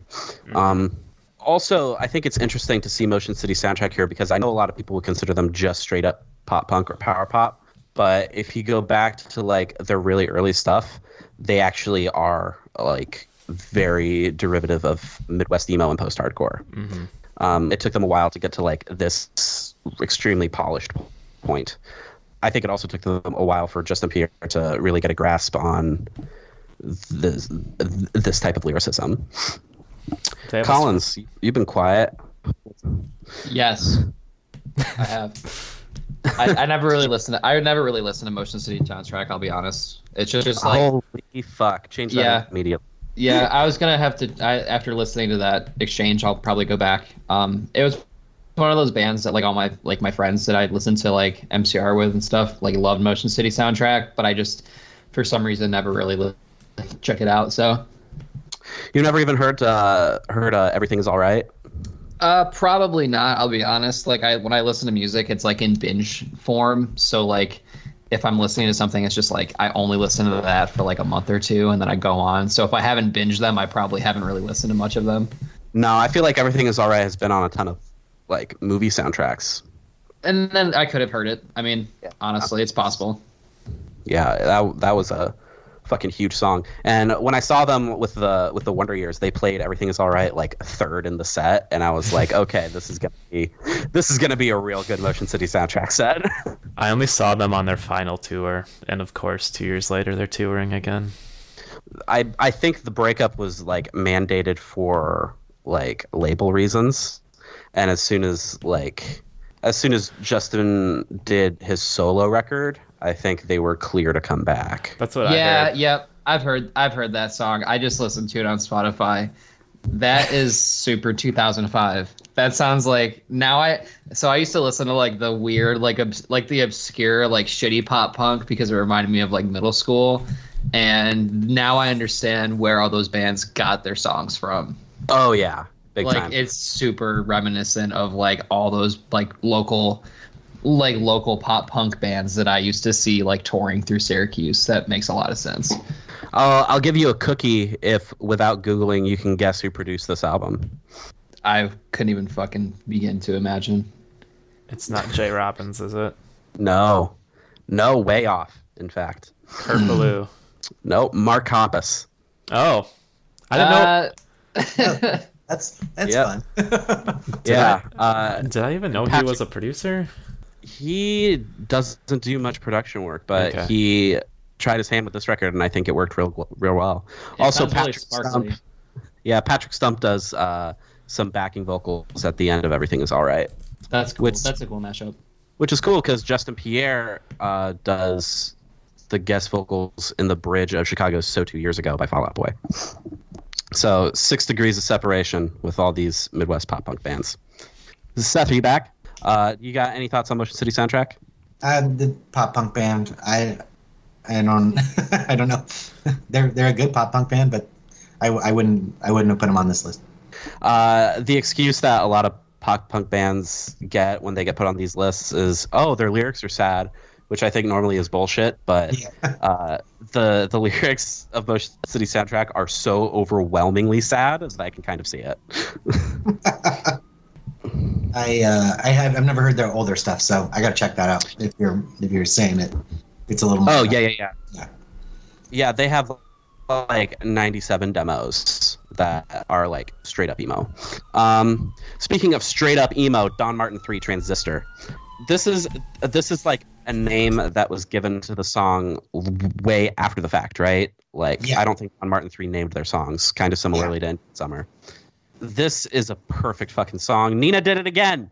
Yeah, Nina did I- it again. Yeah. I'm I I wanted to talk about this list for two reasons. One of them, Weezer's not an emo band, and two, there's a Don Martin three song on this list. Those are the two main reasons that I wanted to talk about this list. I can't believe that a, a Don Martin three song made a top anything list in 2020. So this is a this is some some real deep stuff that is essential to the you know the sound for sure. Yeah, this is like this isn't emo with any type of qualifier. This isn't like oh this is Revolution Summer emo. This isn't oh this is Midwest emo. This isn't oh this is emo pop. This is emo like capital E. One of the one of the first fucking songs I think of. Um, and this whole record because this is a this comes off a split with Moonraker and Hope Springs Eternal. Um, and I think that's probably in my desert island top five, uh, quote unquote, real emo uh, splits up there with uh, Lincoln and Hoover.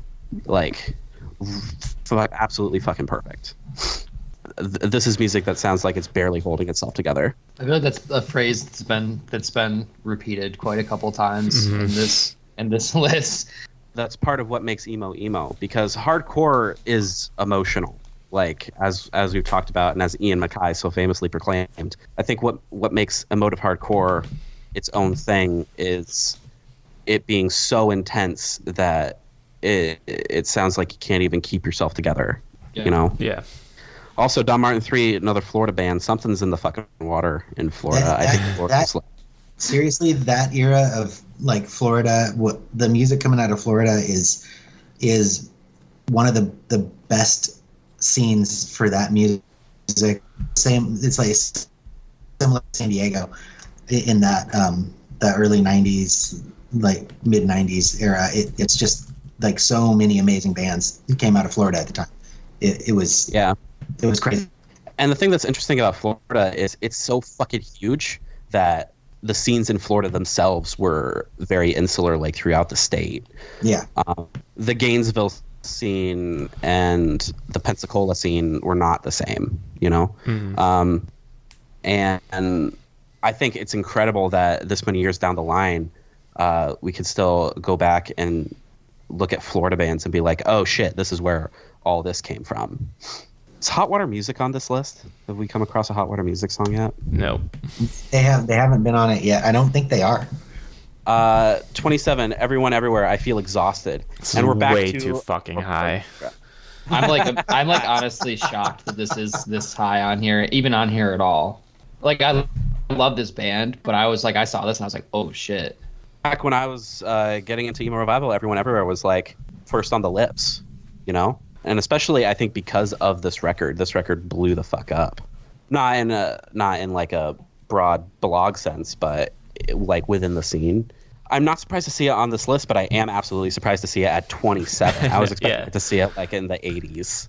Uh, we kept going back and forth about this band when we were doing the decade stuff and it was kind of like yeah this band isn't like one of our favorites but like i think this was like one of the the bands that kind of got attention and people were like oh there are bands that still sound like this yes, big time.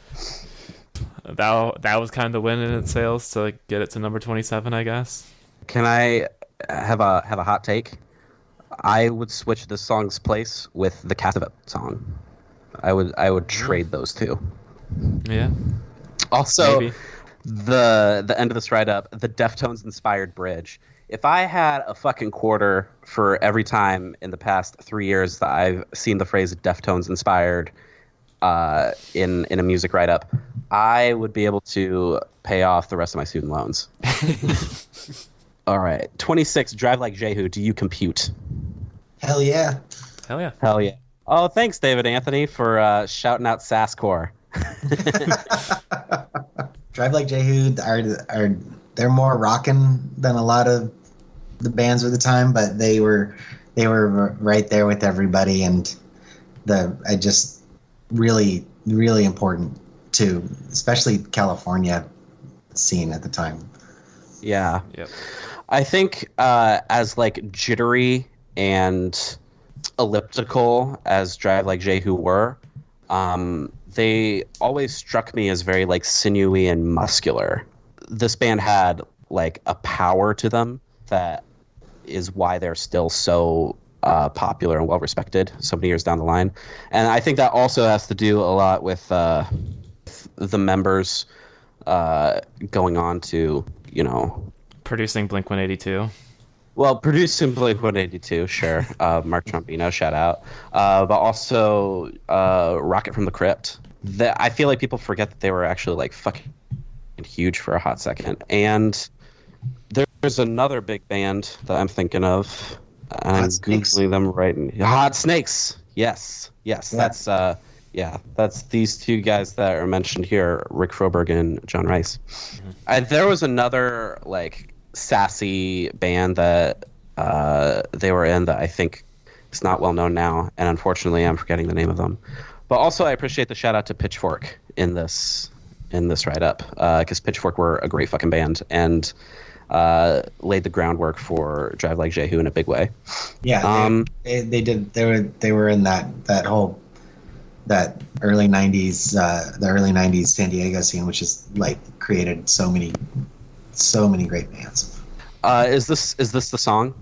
Um, I mean, Bullet Train to Vegas maybe would be I- yeah yeah I- is would be my choice, but I mean that was that was also on the Don't Forget to Breathe comp, so that Mm, sort of puts it puts it makes it a, li- even even a little more emo to me.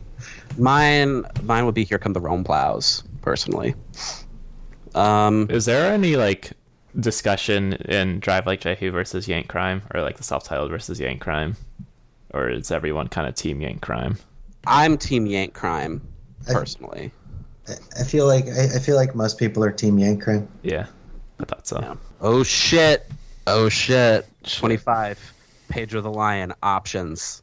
This this is a brutal song, not in a death metal way, but in a fuck. I feel genuinely worse about myself after listening to this song, Yeah, but in a great way. Yeah.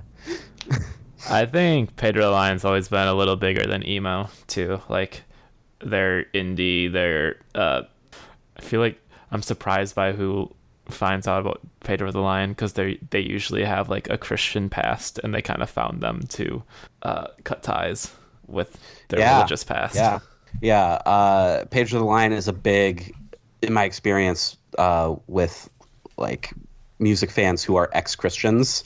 Pedro the Lion is real big with them. Yeah. Like they're a big loss of faith band.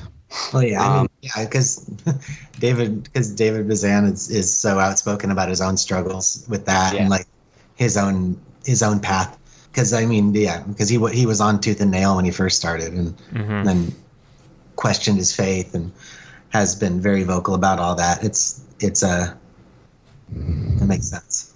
Even though, as you said, Kyle, Pedro the Lion is kind of bigger than emo, uh, I I think Control is top down an emo record. Mhm, yeah. like yeah, uh, definitely indie rock influenced emo but still recognizably emo options is of course the song but if i was making my own special list i'd put second best here um, i think the climax of second best is like heavier than most hardcore breakdowns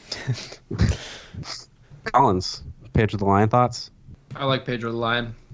I'm not like as like well versed as all of you are in the band, but um, it doesn't surprise me they're in the top 25. I think we're like reaching that point where now I'm seeing all these songs in the top 25, and I'm like, yeah, this this makes sense. And I think Pedro Yeah. Lion fits in on that in that. number 24 city of caterpillar and you're wondering how a top floor could replace heaven Re- repeater records of recording artists, City of Is uh is City of Caterpillar are they like a an intro to this genre band or are they like a on the t- obscure side? Like I I I like them a lot, but I've kind of found them randomly, so I'm I'm not really sure if they're like a like No, a they're fan favorite. they're first tier. Yeah, they're definitely Yeah. Like I, at, I I was in a second tier screamo band at the same time, and they were they were definitely more popular. The this I, I mean the fact that this is as high as it is is great. I obviously like City of Caterpillar. I, I put out their I re, reissued their record, so uh, biased thinking that yeah that that should be in the top twenty five.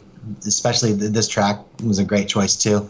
Um, it's uh, the way they the way they built sound and like created feelings is with the music is more uh, is uh, one of the most important things about that about them and the, you can like just them just like the way they layer things and the way the chords work it just makes you you know you feel it it's it's a very cathartic listen Yeah, I like how they build. Like their their the way that they build throughout the songs is really like I don't know, like you said, cathartic is a good way for when the kind of songs kind of hit their climax. But the, just them building over the course of like seven minutes is always like fun to listen to.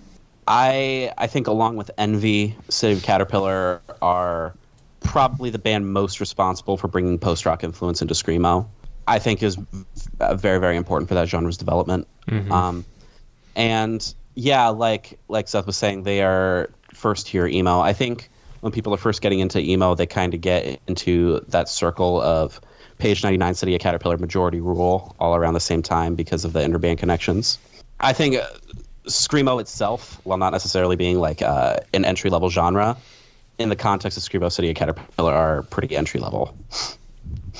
and not in But- a bad Not in a bad way. Entry level bands are normally entry level for a fucking reason. Like you you can't catch me talking shit about uh, Circle Takes the Square in your life, and they're entry level as fuck. I think I think that's all that needs to be said about City of Caterpillar. Perfect fucking band. Not not one flaw on this record. The unreleased songs that have popped up have also been like phenomenal. well the re- the recording the recording of that the original recording of that record was a flaw and the the uh the remaster that we did sounds a lot better. Just not, Word. not to toot Yeah. my horn, but it really, it really does. All right. Uh, we ready to move on to 23? Yep. Yes. I'm, I'm good, yeah. All right. 23, The Hotelier, Your Deep Rest. Fuck yes. This is the song. Yep. The, Yep. this Yeah. is the song. I don't know what we could say about the song that we didn't already say in our Home, Like Noplace Is There rundown. That's right. It's almost like a deconstructed pop punk song in some senses. Yes. Yes. And apologies to Christian for all the people who come to them saying, "Oh, I get it, you're depressed." So, um, I at least uh, made a case for myself not knowing that home like no place is theirs. There's no place like home backwards because I ran a poll and a lot of people were like, I didn't know that. okay. And I'm sorry. um, because the song is so perfect, I think it's uh, prudent to move on to a song that maybe we have more to say about being on this list, uh, especially this high. 22, Dashboard Confessional, hands down. Let's be real though, it's the right dashboard song. Like if you had to No, no, no, no, no. I love this song. That's a great song. Not only is this not the dashboard song, this isn't even like the version of hands down that I'd put if I had to put hands down. What would I'd you put what would the if I had to do hands down, I'd put the So Impossible version that is acoustic. It's it's so obviously screaming infidelities. Or Okay, if I knew you were gonna say that. I fucking knew you were gonna say that. I don't know why, but I knew you were gonna say that. That's a I good mean, song that's too. that's what that's what I would think too, and I don't even really know Dashboard Confession. I hardly know Yes. anything about Dashboard, but I know this song. the thing is, Dashboard has several fucking songs that could be on this list. Like if you want to do like uh like coming at it from like a more quote unquote true perspective, you'd put this bitter pill because Chris like literally just breaks down and sobs like in a genuine sense at the end of that song. Yeah. Uh, or if you wanted to do like a totally mainstreamified version of this list, you'd put Vindicated, the Spider-Man song. Spider Man. Yeah. Wait, which Spider-Man movie was that in? Spider-Man 2. Yeah. Okay, You've heard. You have to have heard that song, right, Colin? of course, of course. Okay. Okay. I, Um, I'm like, I'm like a, I wouldn't say I'm like a huge Dashboard fan, but I like, I like really like Dashboard. Dashboard is a really fucking good band. Like on a pop songwriting level, almost good enough to make up for the fact that Chris Carrabba is like one of the worst lyricists who has ever walked this earth. Well, that's why that's that's my beef with Screaming Infidelities. I feel like he came up with one cool line and was like, "Yes," and I just have to keep saying it over and over because it's so cool. Like honestly, like Yeah. it's kind of it's kind of like your hair is everywhere, screaming infidelities and making its wear or whatever. Like I don't really. I guess I get it, but it's it's kind of silly, and the fact that it just repeats over and over for like three minutes is just kind of annoying. Yeah, uh, there's worse lyrics in that song. Like I'm cuddling close to this bottle of Beast, which masks which masks like the one like real witty turn of phrase where he's like, "I'm wondering how you're making out," and then he says, "I wish I was anywhere with anyone making out." By dashboard standards, that's actually kind of witty, even though it's uh, cringy coming from literally any other person on Earth.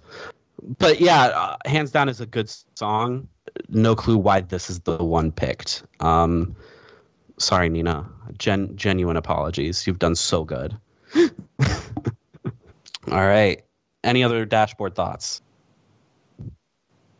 All right. 21, Taking Back Sunday, a decade under the influence. Oof. I feel weird complaining about this song given the fact that we have an entire series on our podcast named after it this is not the Taking Back Sunday song. It's just not.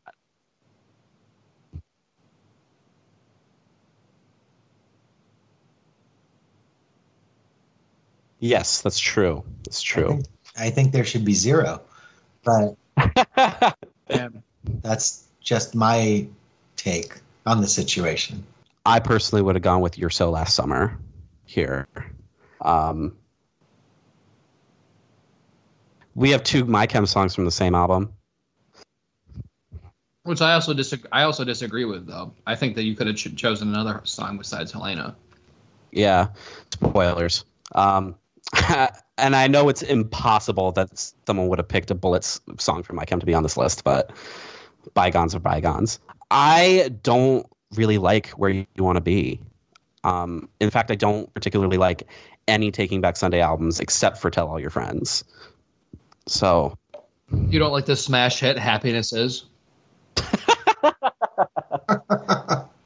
Uh, have I ever told you about the time that I saw Taking Back Sunday with Every Time I Die? Was it the worst?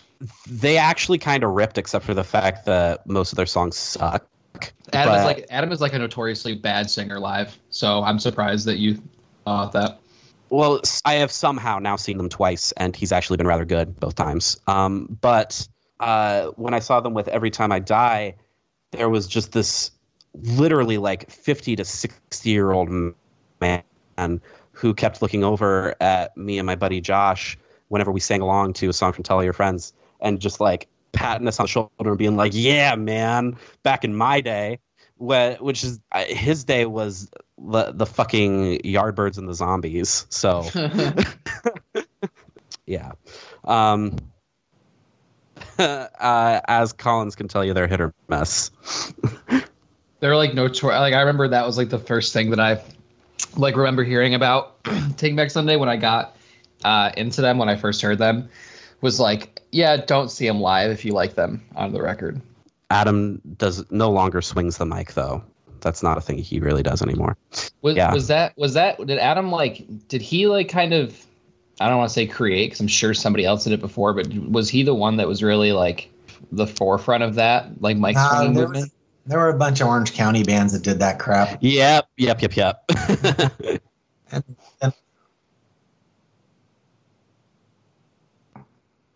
which is a which is a Fugazi thing. I- I feel like it just like the mic swing, like the pink tape on the microphone, swinging it and stuff, like was just so quintessentially like just a, just so quintessential. I feel like in that genre, especially for like local bands that wanted to be Taking Back Sunday. I can name you like five Syracuse local bands that did the same shit. I was I played I actually played a show in in Syracuse many years ago, um, and uh, the one there was a the singer from one of the other bands was like in the like quote unquote backstage area practicing swinging his mic. It was one. What the- year was this? It was two. This was 2005, and it's Honor one, Bright, right? one of one of the lamest things I've ever seen in my life. I guarantee you it was Honor Bright. I'd love it if you could find the if you could find the flyer because I would bet money that it was Honor Bright and that the person doing that was Liam DeCosimo because Liam DeCosimo like did that like all the time, like literally would practice backstage and shit.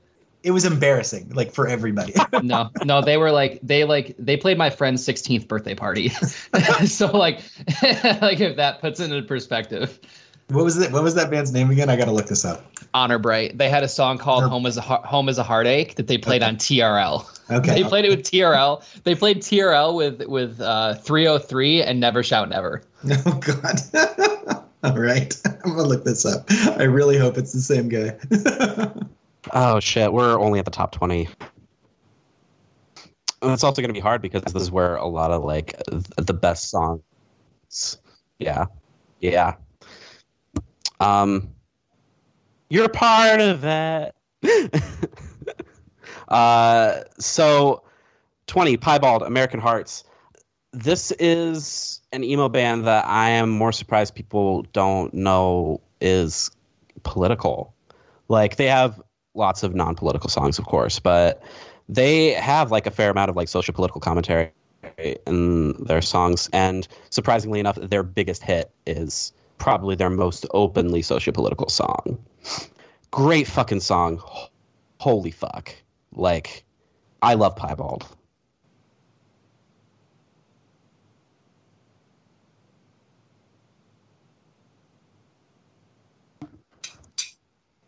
And off kilter like just like this offbeat sense of humor that permeates like even in the music. My favorite song from this album is long nights though. Yeah. We're nobody's robots we're nobody's monkeys. Not even in a bad way.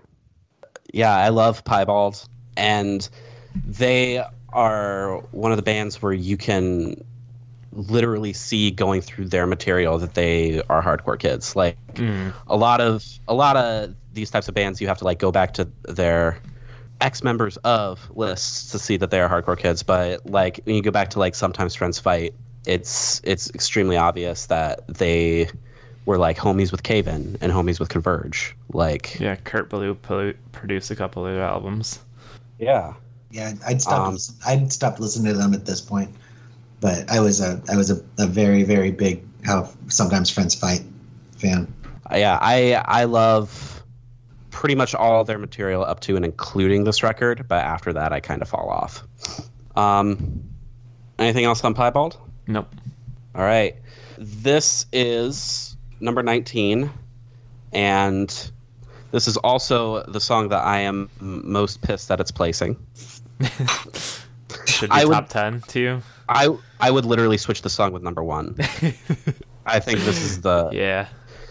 in a historical sense, this is the emo song. Um, Indian Summer, Angry Sun slash uh, Woolworm, if we're uh, hewing to the apparent wishes of the Indian Summer members. If anyone can make an argument to me that this is not the definitive emo song, the most emo song that's ever been committed to tape, um, I will quit this podcast right now. Oh wow, you're you're gonna you're gonna be super sad when I show you the Strictly Ballroom song. So you're gonna have to quit your podcast. but Um, but this definitely would have should have been like you know top five. I, I, I at least I I don't know.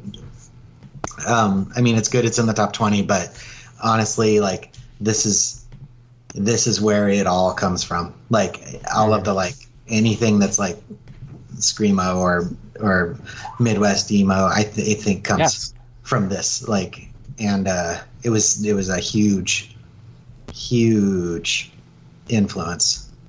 To the point where like even Jimmy Eat World name drops Indian Summer in interviews. Yeah, I Like- mean, uh, yeah, you, you, their their reach is is so is so far reaching. Like it, it just Yeah. their their influence is so far reaching. It's crazy.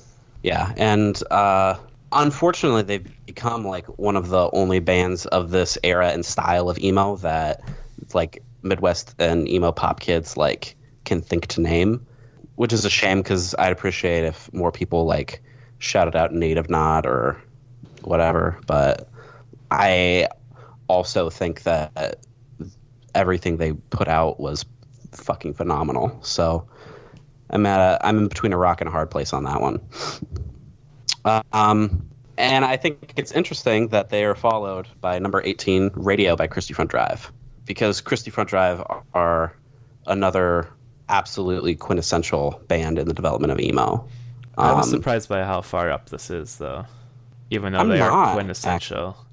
I feel like yeah, I, I, I'm not. I, I think that they took the, I think that they took the poppiness of emo and really made it, made that, uh, made that a, a part of the, part of the genre. I think they they did that by themselves mostly, and you know, like the Jimmy Eat World wouldn't have been who they are without them, and Yep. it's, it's yeah, it, it- and the the whole Midwest emo thing wouldn't have been what what that was without Christie Front Drive's um, influence. So I, I think this is.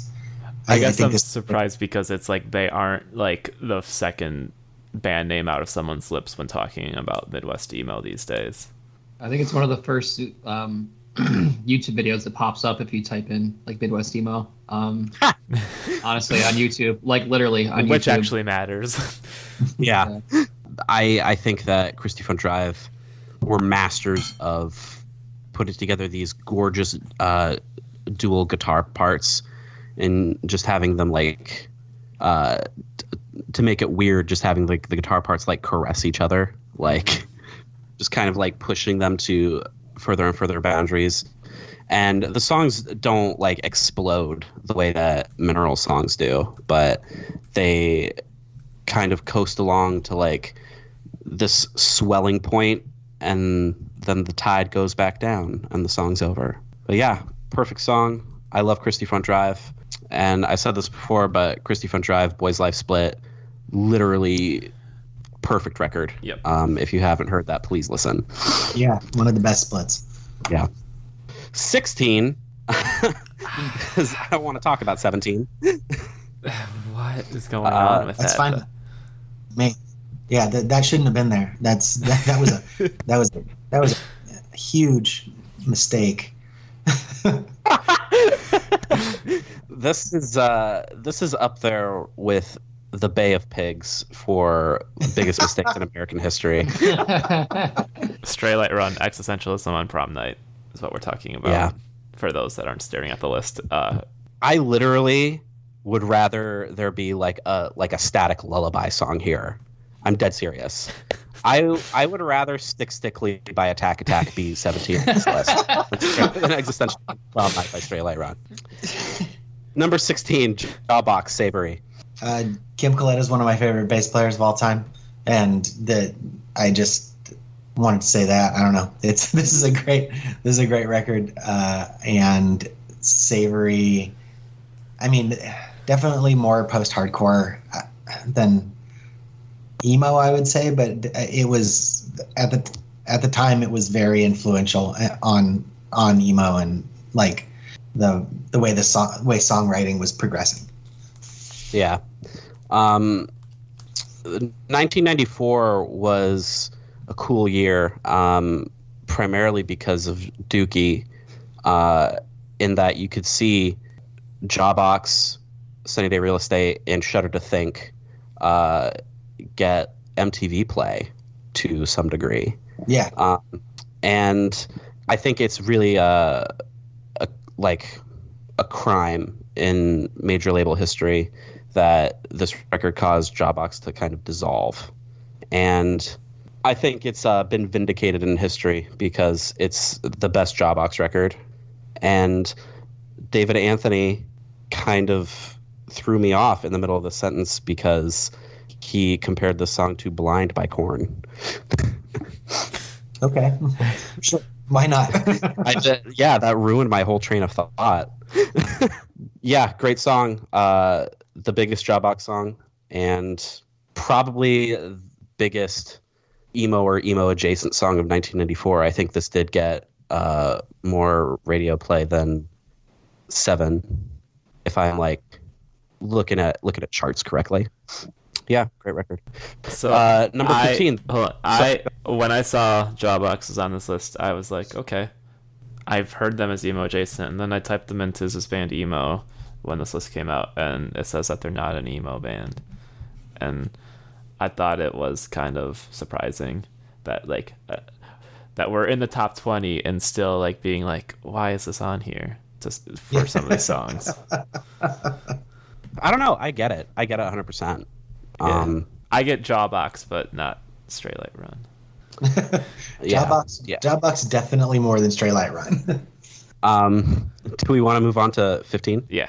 Okay, because this is a fucking huge one. 15, The Promise Ring, is this thing on? I think that Nothing Feels Good has gone down as the emo album, right? This this is the this is the album that anyone who moves past My Chemical Romance or Fall Out Boy listens to It's because of Andy Greenwald. it's the hook for sure. Yeah. Yeah. And it's also so immensely catchy, like from the fucking get go, just boiling over with energy and passion and hooks.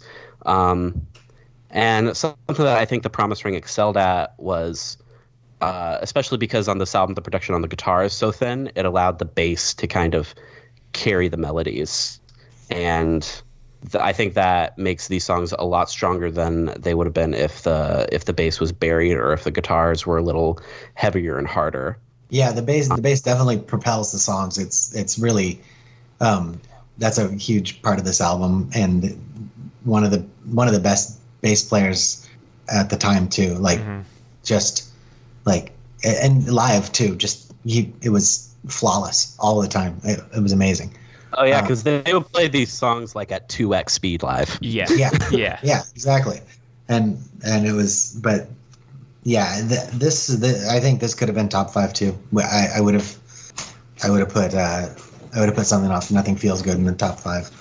And uh, in a in a historical sense, I think it's kind of a shame that the Promise Ring got so big because, uh, in retrospect, they overshadow like Ten Boy Summer and None Left Standing, um, like the the bands that the Promise Ring kind of uh, sprouted out of. In addition to Cap'n Jazz, who, of course, because of the Kinsella connection, are very well remembered. Um, but I think uh, Promise Ring are the inventors of emo pop, and the fact that they came directly from emotive hardcore is very significant. Yeah. With that said, are we ready to move on to number 14? Yeah. Damn, it was so long since we talked about this band. Cute without the E, cut from the team by Taking Back Sunday. Uh, this is the Taking Back Sunday song, obviously. Yeah. This was my favorite song for like 15 years of my life.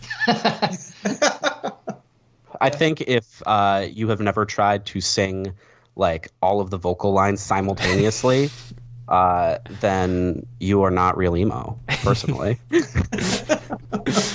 This uh, this was the one that that uh, we always covered, or like when I was like starting to play shows when I was like 15, like we, you know we'd go play like a coffee house or something, and like I had to have a rendition of Cute without the E like on like at, at re- like ready to go at any point. It's just one of those. It's just anthemic. yeah, it's a big karaoke song too. Like, um, S- uh, Seth, you do not like Taking Back Sunday at all, correct? no, I don't. I don't. I don't get it. Um, yeah, that that makes sense. Uh, but I do think that this record in particular had, along with "Bleed American" by Jimmy Eat World, uh, it was the biggest like watershed moment for emo or emo influence bands kind of leaking into the mainstream. Oh, Um, yeah. It was it was huge. I, I I remember it. I remember it coming out, and I was. I worked at a I worked at Amoeba Records in San Francisco at the time. It was a it was a very it was a big record. I just I just never never was able to get into it. And you know what? That's fair. Um, and also, I respect that uh, because Taking Back Sunday is inadvertently responsible for uh, cute is what we aim for and all time low, uh, that anyone would hate them.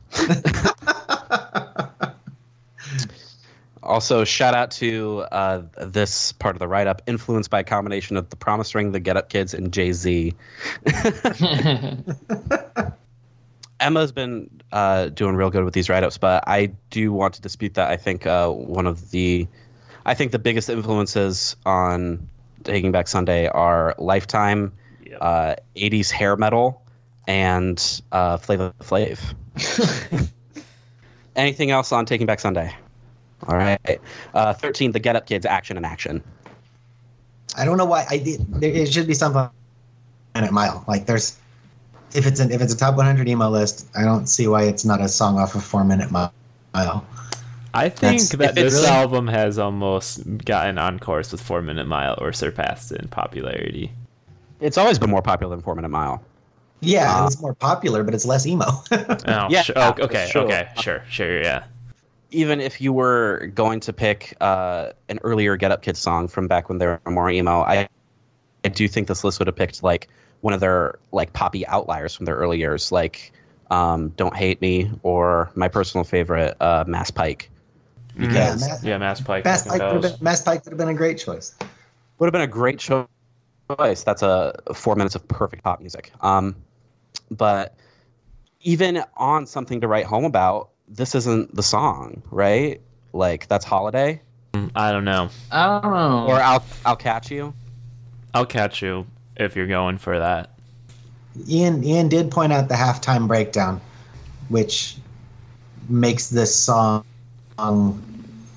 more in the running than any of the other tracks on the than the than some of the other tracks on the record. Yeah, I mean it is a it is a great song. I'm not I'm not complaining about the Get Up Kids. I think they were a, a fantastic band.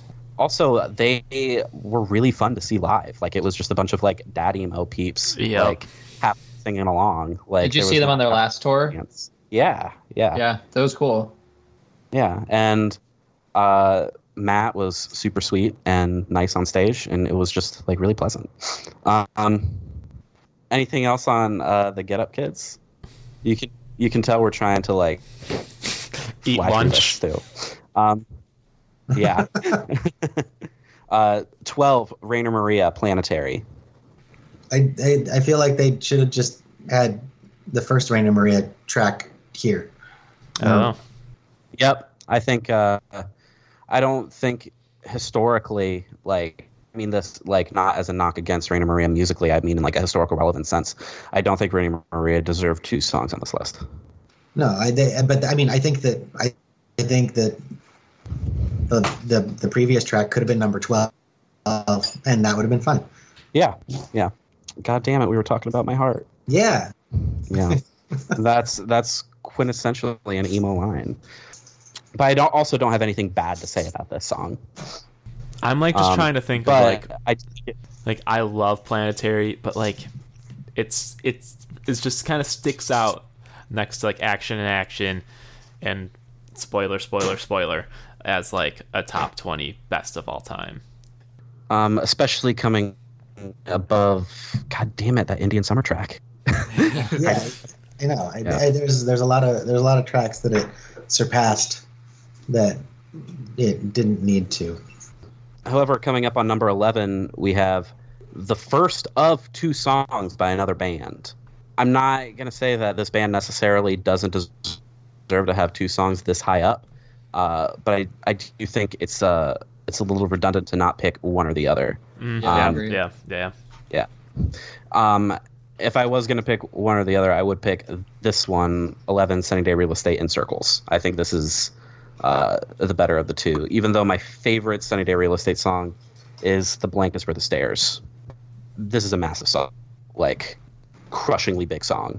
Yeah, Um, and this was this was also this was also on MTV at the same time as as Savory, and it was a it was a it was a a big deal. and I I think that it gets uh, it gets kind of hard to parse Sunny Day Real Estate's influence uh, on modern emo because they've been talked up so much as like the definitive 90s emo band and people kind of jump straight from Rites of Spring to Sunny Day Real Estate when they talk about the history of the genre even though I don't think there's any bands out there right now that sound like Sunny Day Real Estate I kind of wrestle with that too. And like some people listen to it and just think it sounds just like 90s rock. Yeah.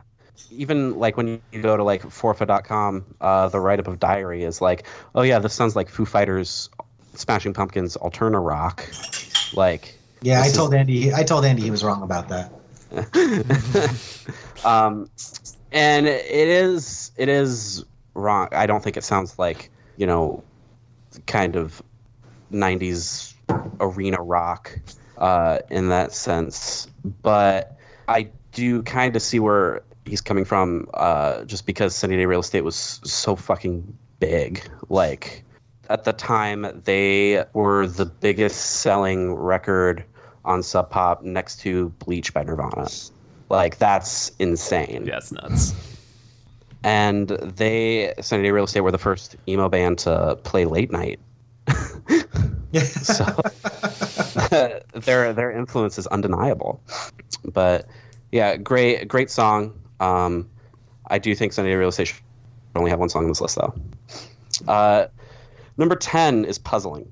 Very puzzling. Yeah. Yeah. Yeah. This is one of those other bands that has been. This is probably like the most recent band that's just been written into emo by journalists. Like, you don't go into a record store and see people talking about this band as an emo band. It's stric- Yeah. it's strictly Uh, a journalist thing. Uh, number 10 is Hop Along Tibetan Pop Stars. I don't think this song uh, has anything to do with emo, like either historically or musically. Joe Reinhardt doesn't even play on this song. He recorded Yeah, it, but he exactly. doesn't play on it. There's there's not even an, there's not even an Algernon uh, connect. And I, I like the end of this write up. Arguably, Hop Along never wrote another emo song again. Yeah. oh, you think? yeah, sure. Arguably, they never wrote an emo song to begin with. Yeah. So But I mean, like, I don't know, maybe in 10, 15 years we're we're gonna sound like total idiots because uh, Hop Along has been absorbed into the emo canon. But No. as of now, this doesn't make sense. We're gonna sound like idiots because we're insufferable nerds, but Oh yes, Like I'm, I- I, I'm not saying that we're not gonna sound like idiots. I'm just talking about the reason. when this album came out, who were they touring with? Like, I don't know this. An- I don't know the answer to that. But like, when this album came out, no one cared about it really that much. I mean, there there was a the, the Philadelphia the Philadelphia scene at the time was great. Like there were, Yeah. I mean, they were they were probably just playing with all those rad Philadelphia bands coming coming out at the same time. That was that was a, a really really good scene, but I mean, a lot of it was not emo. Yeah. Mhm. Um, and even like in an audience sense, uh, I know a lot of emo kids do like Hop Along, but the band became like v- Vice noisy core, you know. Right. So yeah, I I don't really have much to say about their inclusion, um, but I I think that the number ten spot on an emo list could have gone to so many other bands, and there's been some out of nowhere picks like even this high up, but I mean they could have put like a Dahlia Seed song here, you know, Yeah, if they I- if they were gonna if they were gonna put like a like a crazy good song from an underrecognized band, they could have put like a Dahlia Seed song or fuck like Shroom Union. Like Yeah. there's there's so many other like obscure picks that they could have put here. Um, rather rather than going with Tibetan pop songs by Hop Along, which is a is a song that there are karaoke versions of on YouTube. Speaking of karaoke versions on YouTube, number nine, My Chemical Romance, Helena. We're all in agreement that there only needed to be one My Chem song on this list, and it maybe could have been much lower, right? Yeah. Yeah, Yeah. yeah. sure. Yeah, um, I don't know. I think Helena is a great song. Like, definitely a close second to I'm Not Okay in terms of like popularity from that record and in general. I mean, I feel like those are the two like biggest songs besides Welcome to the Black Parade. I'm surprised I didn't choose Welcome to the Black Parade. Yes, Yeah. yes, I've been thinking that the whole time. Like Yeah, that. I mean, yeah, that to so many people in America is like emo. They don't go any further than that. So if you're if you're gonna put like the most mainstream of mainstream emo songs up here, uh, you could have picked like Welcome to the Black Parade. I would have sacrificed like I'm Not Okay and then just thrown Welcome to Black Parade at number nine, probably.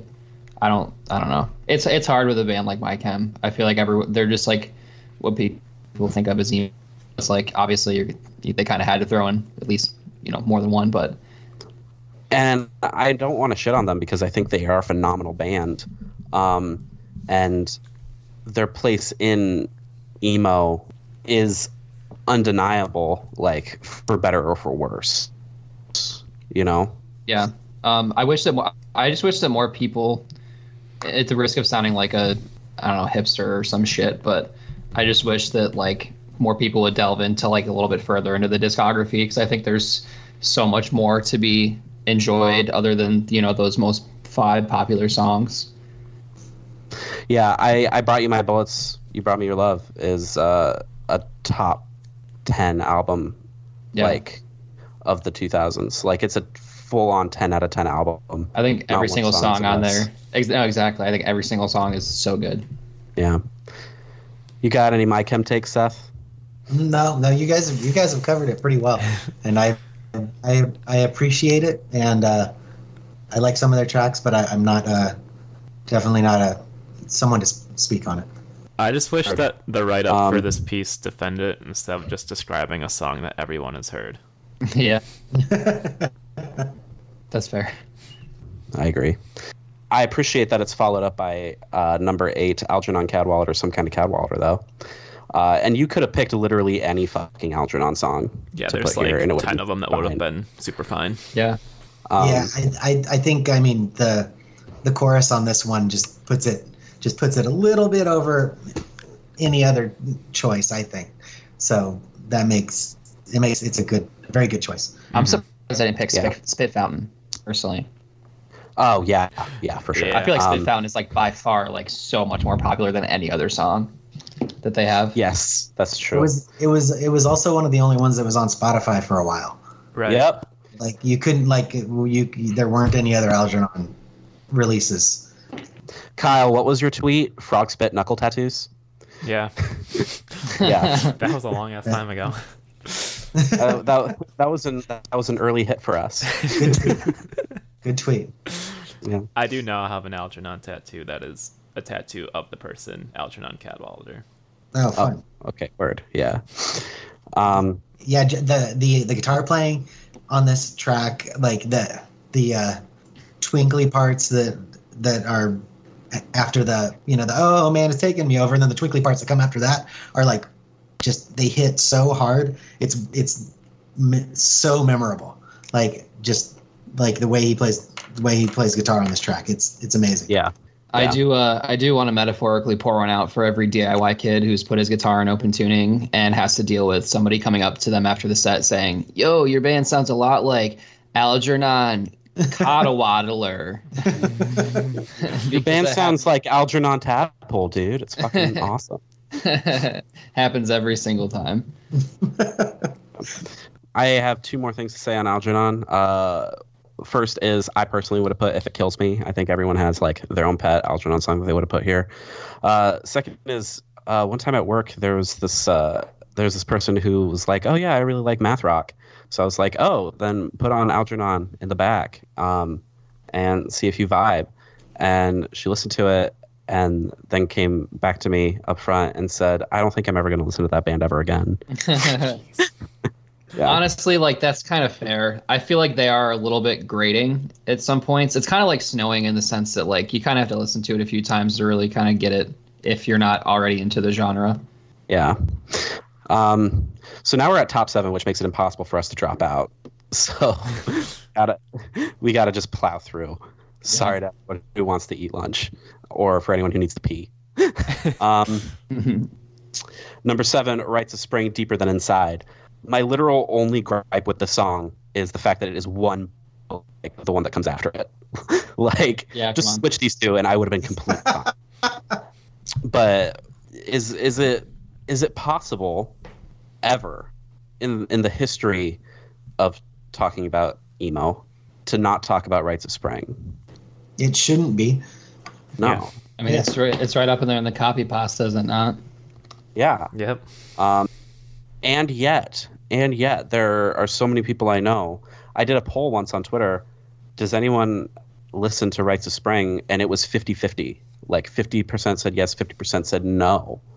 And literally someone said i think if you i think no one listens to rites of spring and you only say you do to sound cool. And and that hurt me very deeply because i i genuinely love like this band changed everything for me like in the sense of being a hardcore kid and like relearning what hardcore could be capable of I remember listening to this band for the first time, just like hoping that I connected with it and that I liked it, and listening to it and feeling so relieved that I didn't have to act like I loved it because I genuinely loved it. Right, right.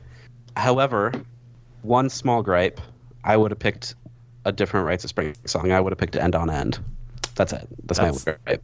That's my favorite yeah one. I, I would have done i would have chosen End on End or or deeper than inside i think those are both both very Yeah. solid and, and um yeah I, I i do wish it was not uh behind the next song Yeah. I I'm also just glad they didn't pick for want of. Why? Coward. Because that That would have been a coward pick. because that one has the lyrics that are kind of extremely like, I don't know, cringy. I mean, if I had to pick one Rites of Spring song with cringy lyrics, it would be Theme. If I if I started crying, would you start crying?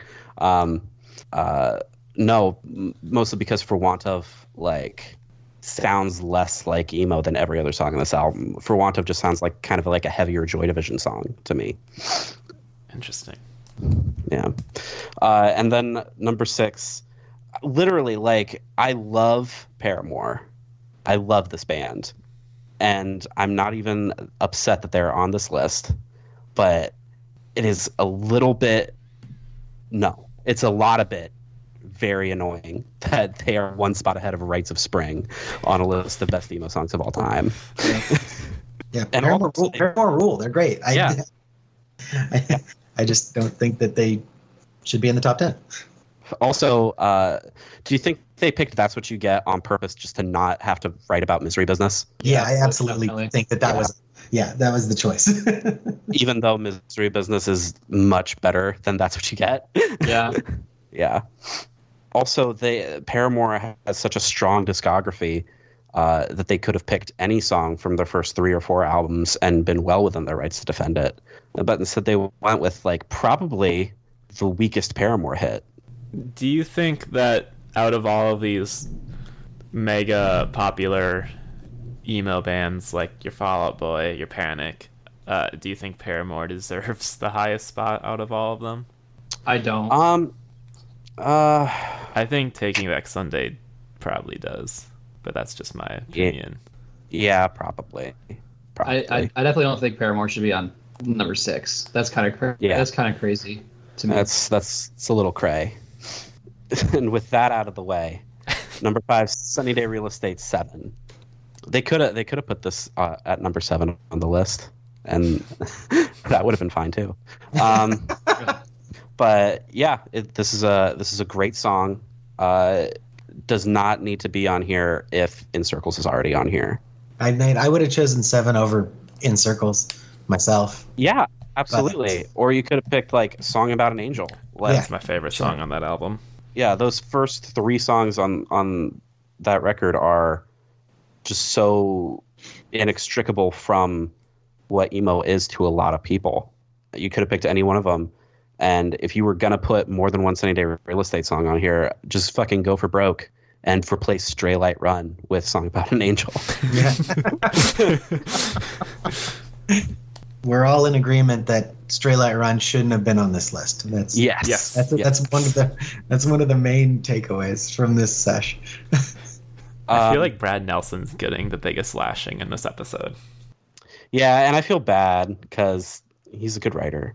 He does talk about Still Life. Still Life could have been on this list. Yeah, I don't know. They they could have they could have taken Straylight Run off and put on Still Life. I don't. You know. Yeah. Put on put on Oh. Book on You instead. I- I would have been so stoked if they put a song about love instead of Still or sorry, Yeah. instead of a Straylight Run. Would have been a perfect pick. Number four, uh, this is actually the song that I've gotten the most people coming to me and saying, "Why the fuck is this on here?" "Sweetness" by Jimmy Eat World. I'm I'm trying to bring myself to argue why it shouldn't be on here, but any Bleed American song would be fine. Yeah, Yeah. Uh, they could have put "Bleed American." They could have put the middle. They could have put a praise chorus. Like, A praise chorus would have been ballsy and great because it has. I mean, it directly Davey. shouts out Davey. and it also shouts out "Kickstart My Heart."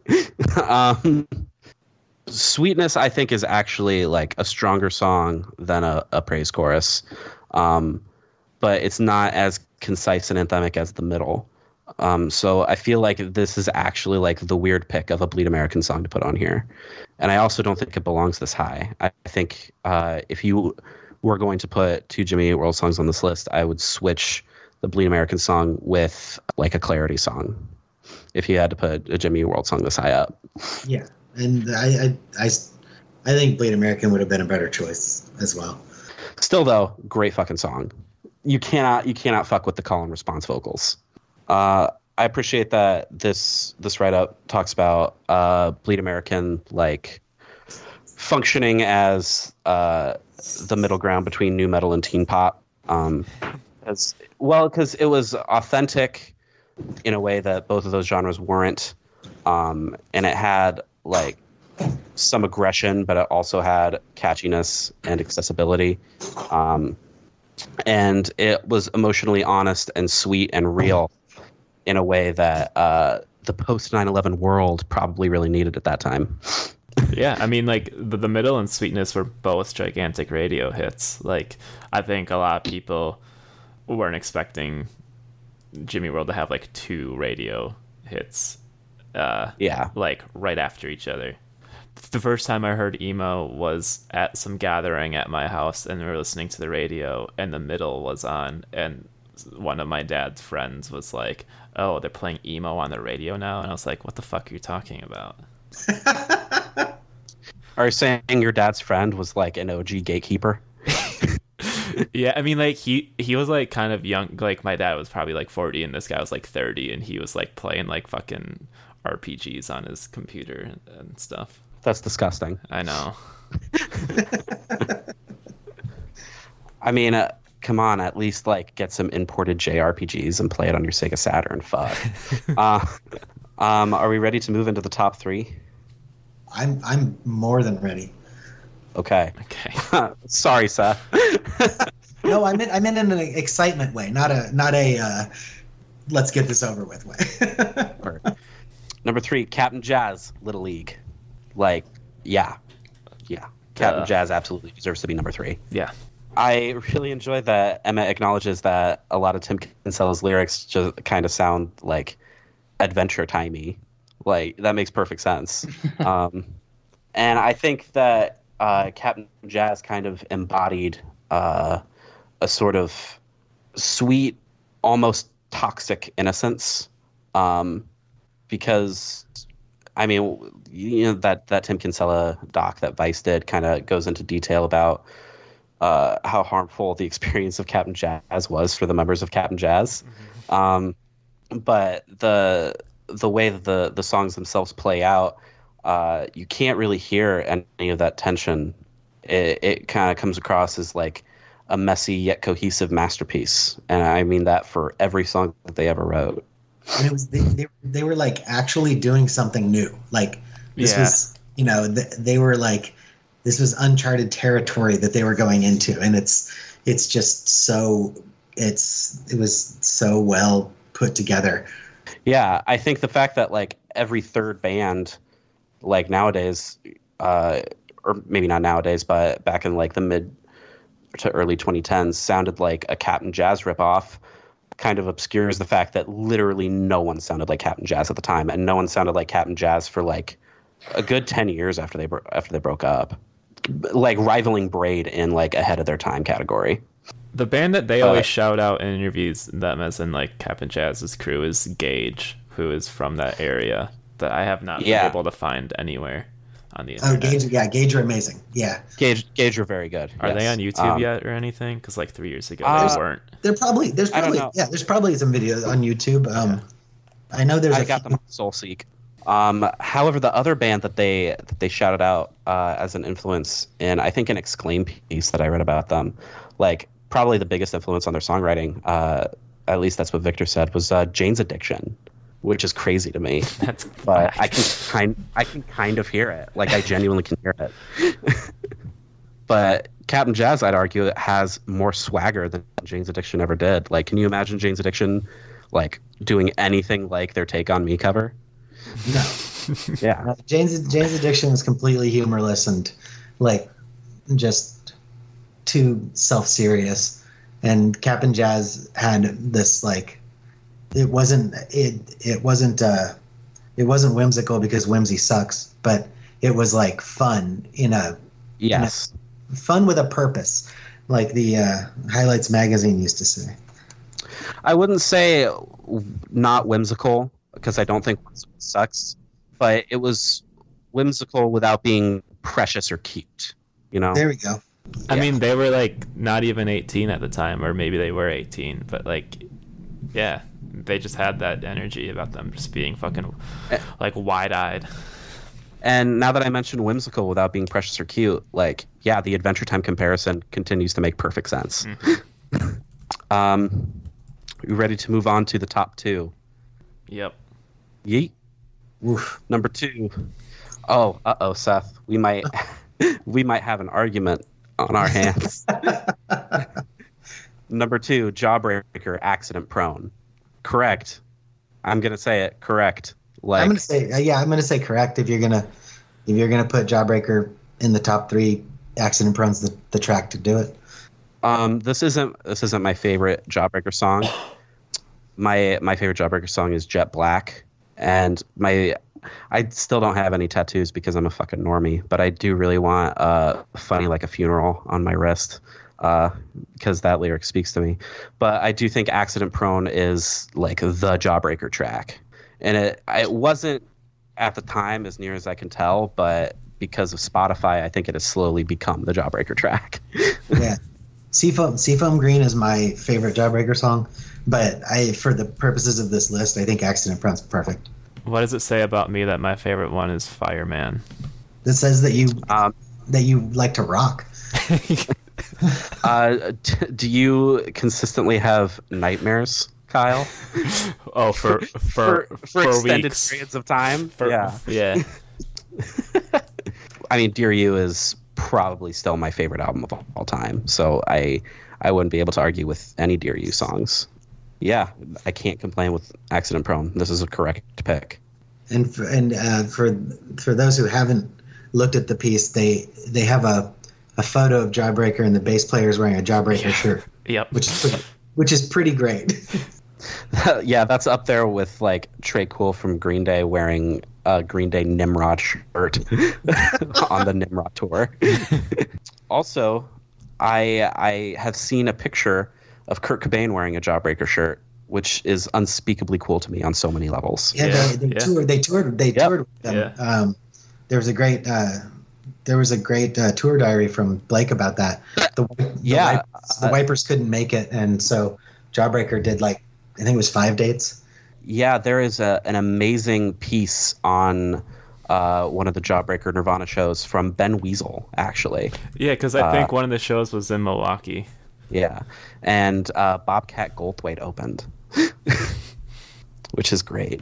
Yeah, Jawbreaker, uh, untouchable band, deserving entirely of their place in the emo canon. I don't care what anyone says. Okay, so we're at number one, and I do just want to thank uh, Seth and Collins, both of y'all, for going on this journey with us for what has been almost uh, seven hours now. You put That's a, that's an e- that's an emo work day. yeah. Uh, this has been uh, really, really fun. And I think if uh, people get anything out of these episodes, it's going to be maybe like a, a more concrete sense of the history of emo as a genre and like historical context and maybe some cool fun facts that they didn't know. Um, because ultimately, I don't think the purpose of this list was really to critique it. Um, it was just to use it as like a discussion point for emo, where where it's been, where it's at in 2020, and how all the pieces of the puzzle fit together. Uh, so, thank you guys for helping us do that. Yeah, no, thanks for having us. yeah, absolutely. So Yeah. we're not going to talk about the song, right? No, It's, it's done. It's over. Yeah, it's been fun. Uh, thanks everybody. Uh, oh, we were we were never meant to talk about the song. honestly. The- hey, no, that was that was a two. Give it to me. no, I, I'm upset, uh, but also I get it. One of those things where like I don't understand where you're coming from, but I respect you anyway. I mean, I it with Ian being involved in this list, I knew he was gonna put this at number one. Like, there's there was no possible way he was gonna allow American football to not be the f- number one choice out of a hundred songs. Like, Yeah, that's yeah. just that's just that's where his, his tastes lie. his taste yeah. lie. Yeah, that's it.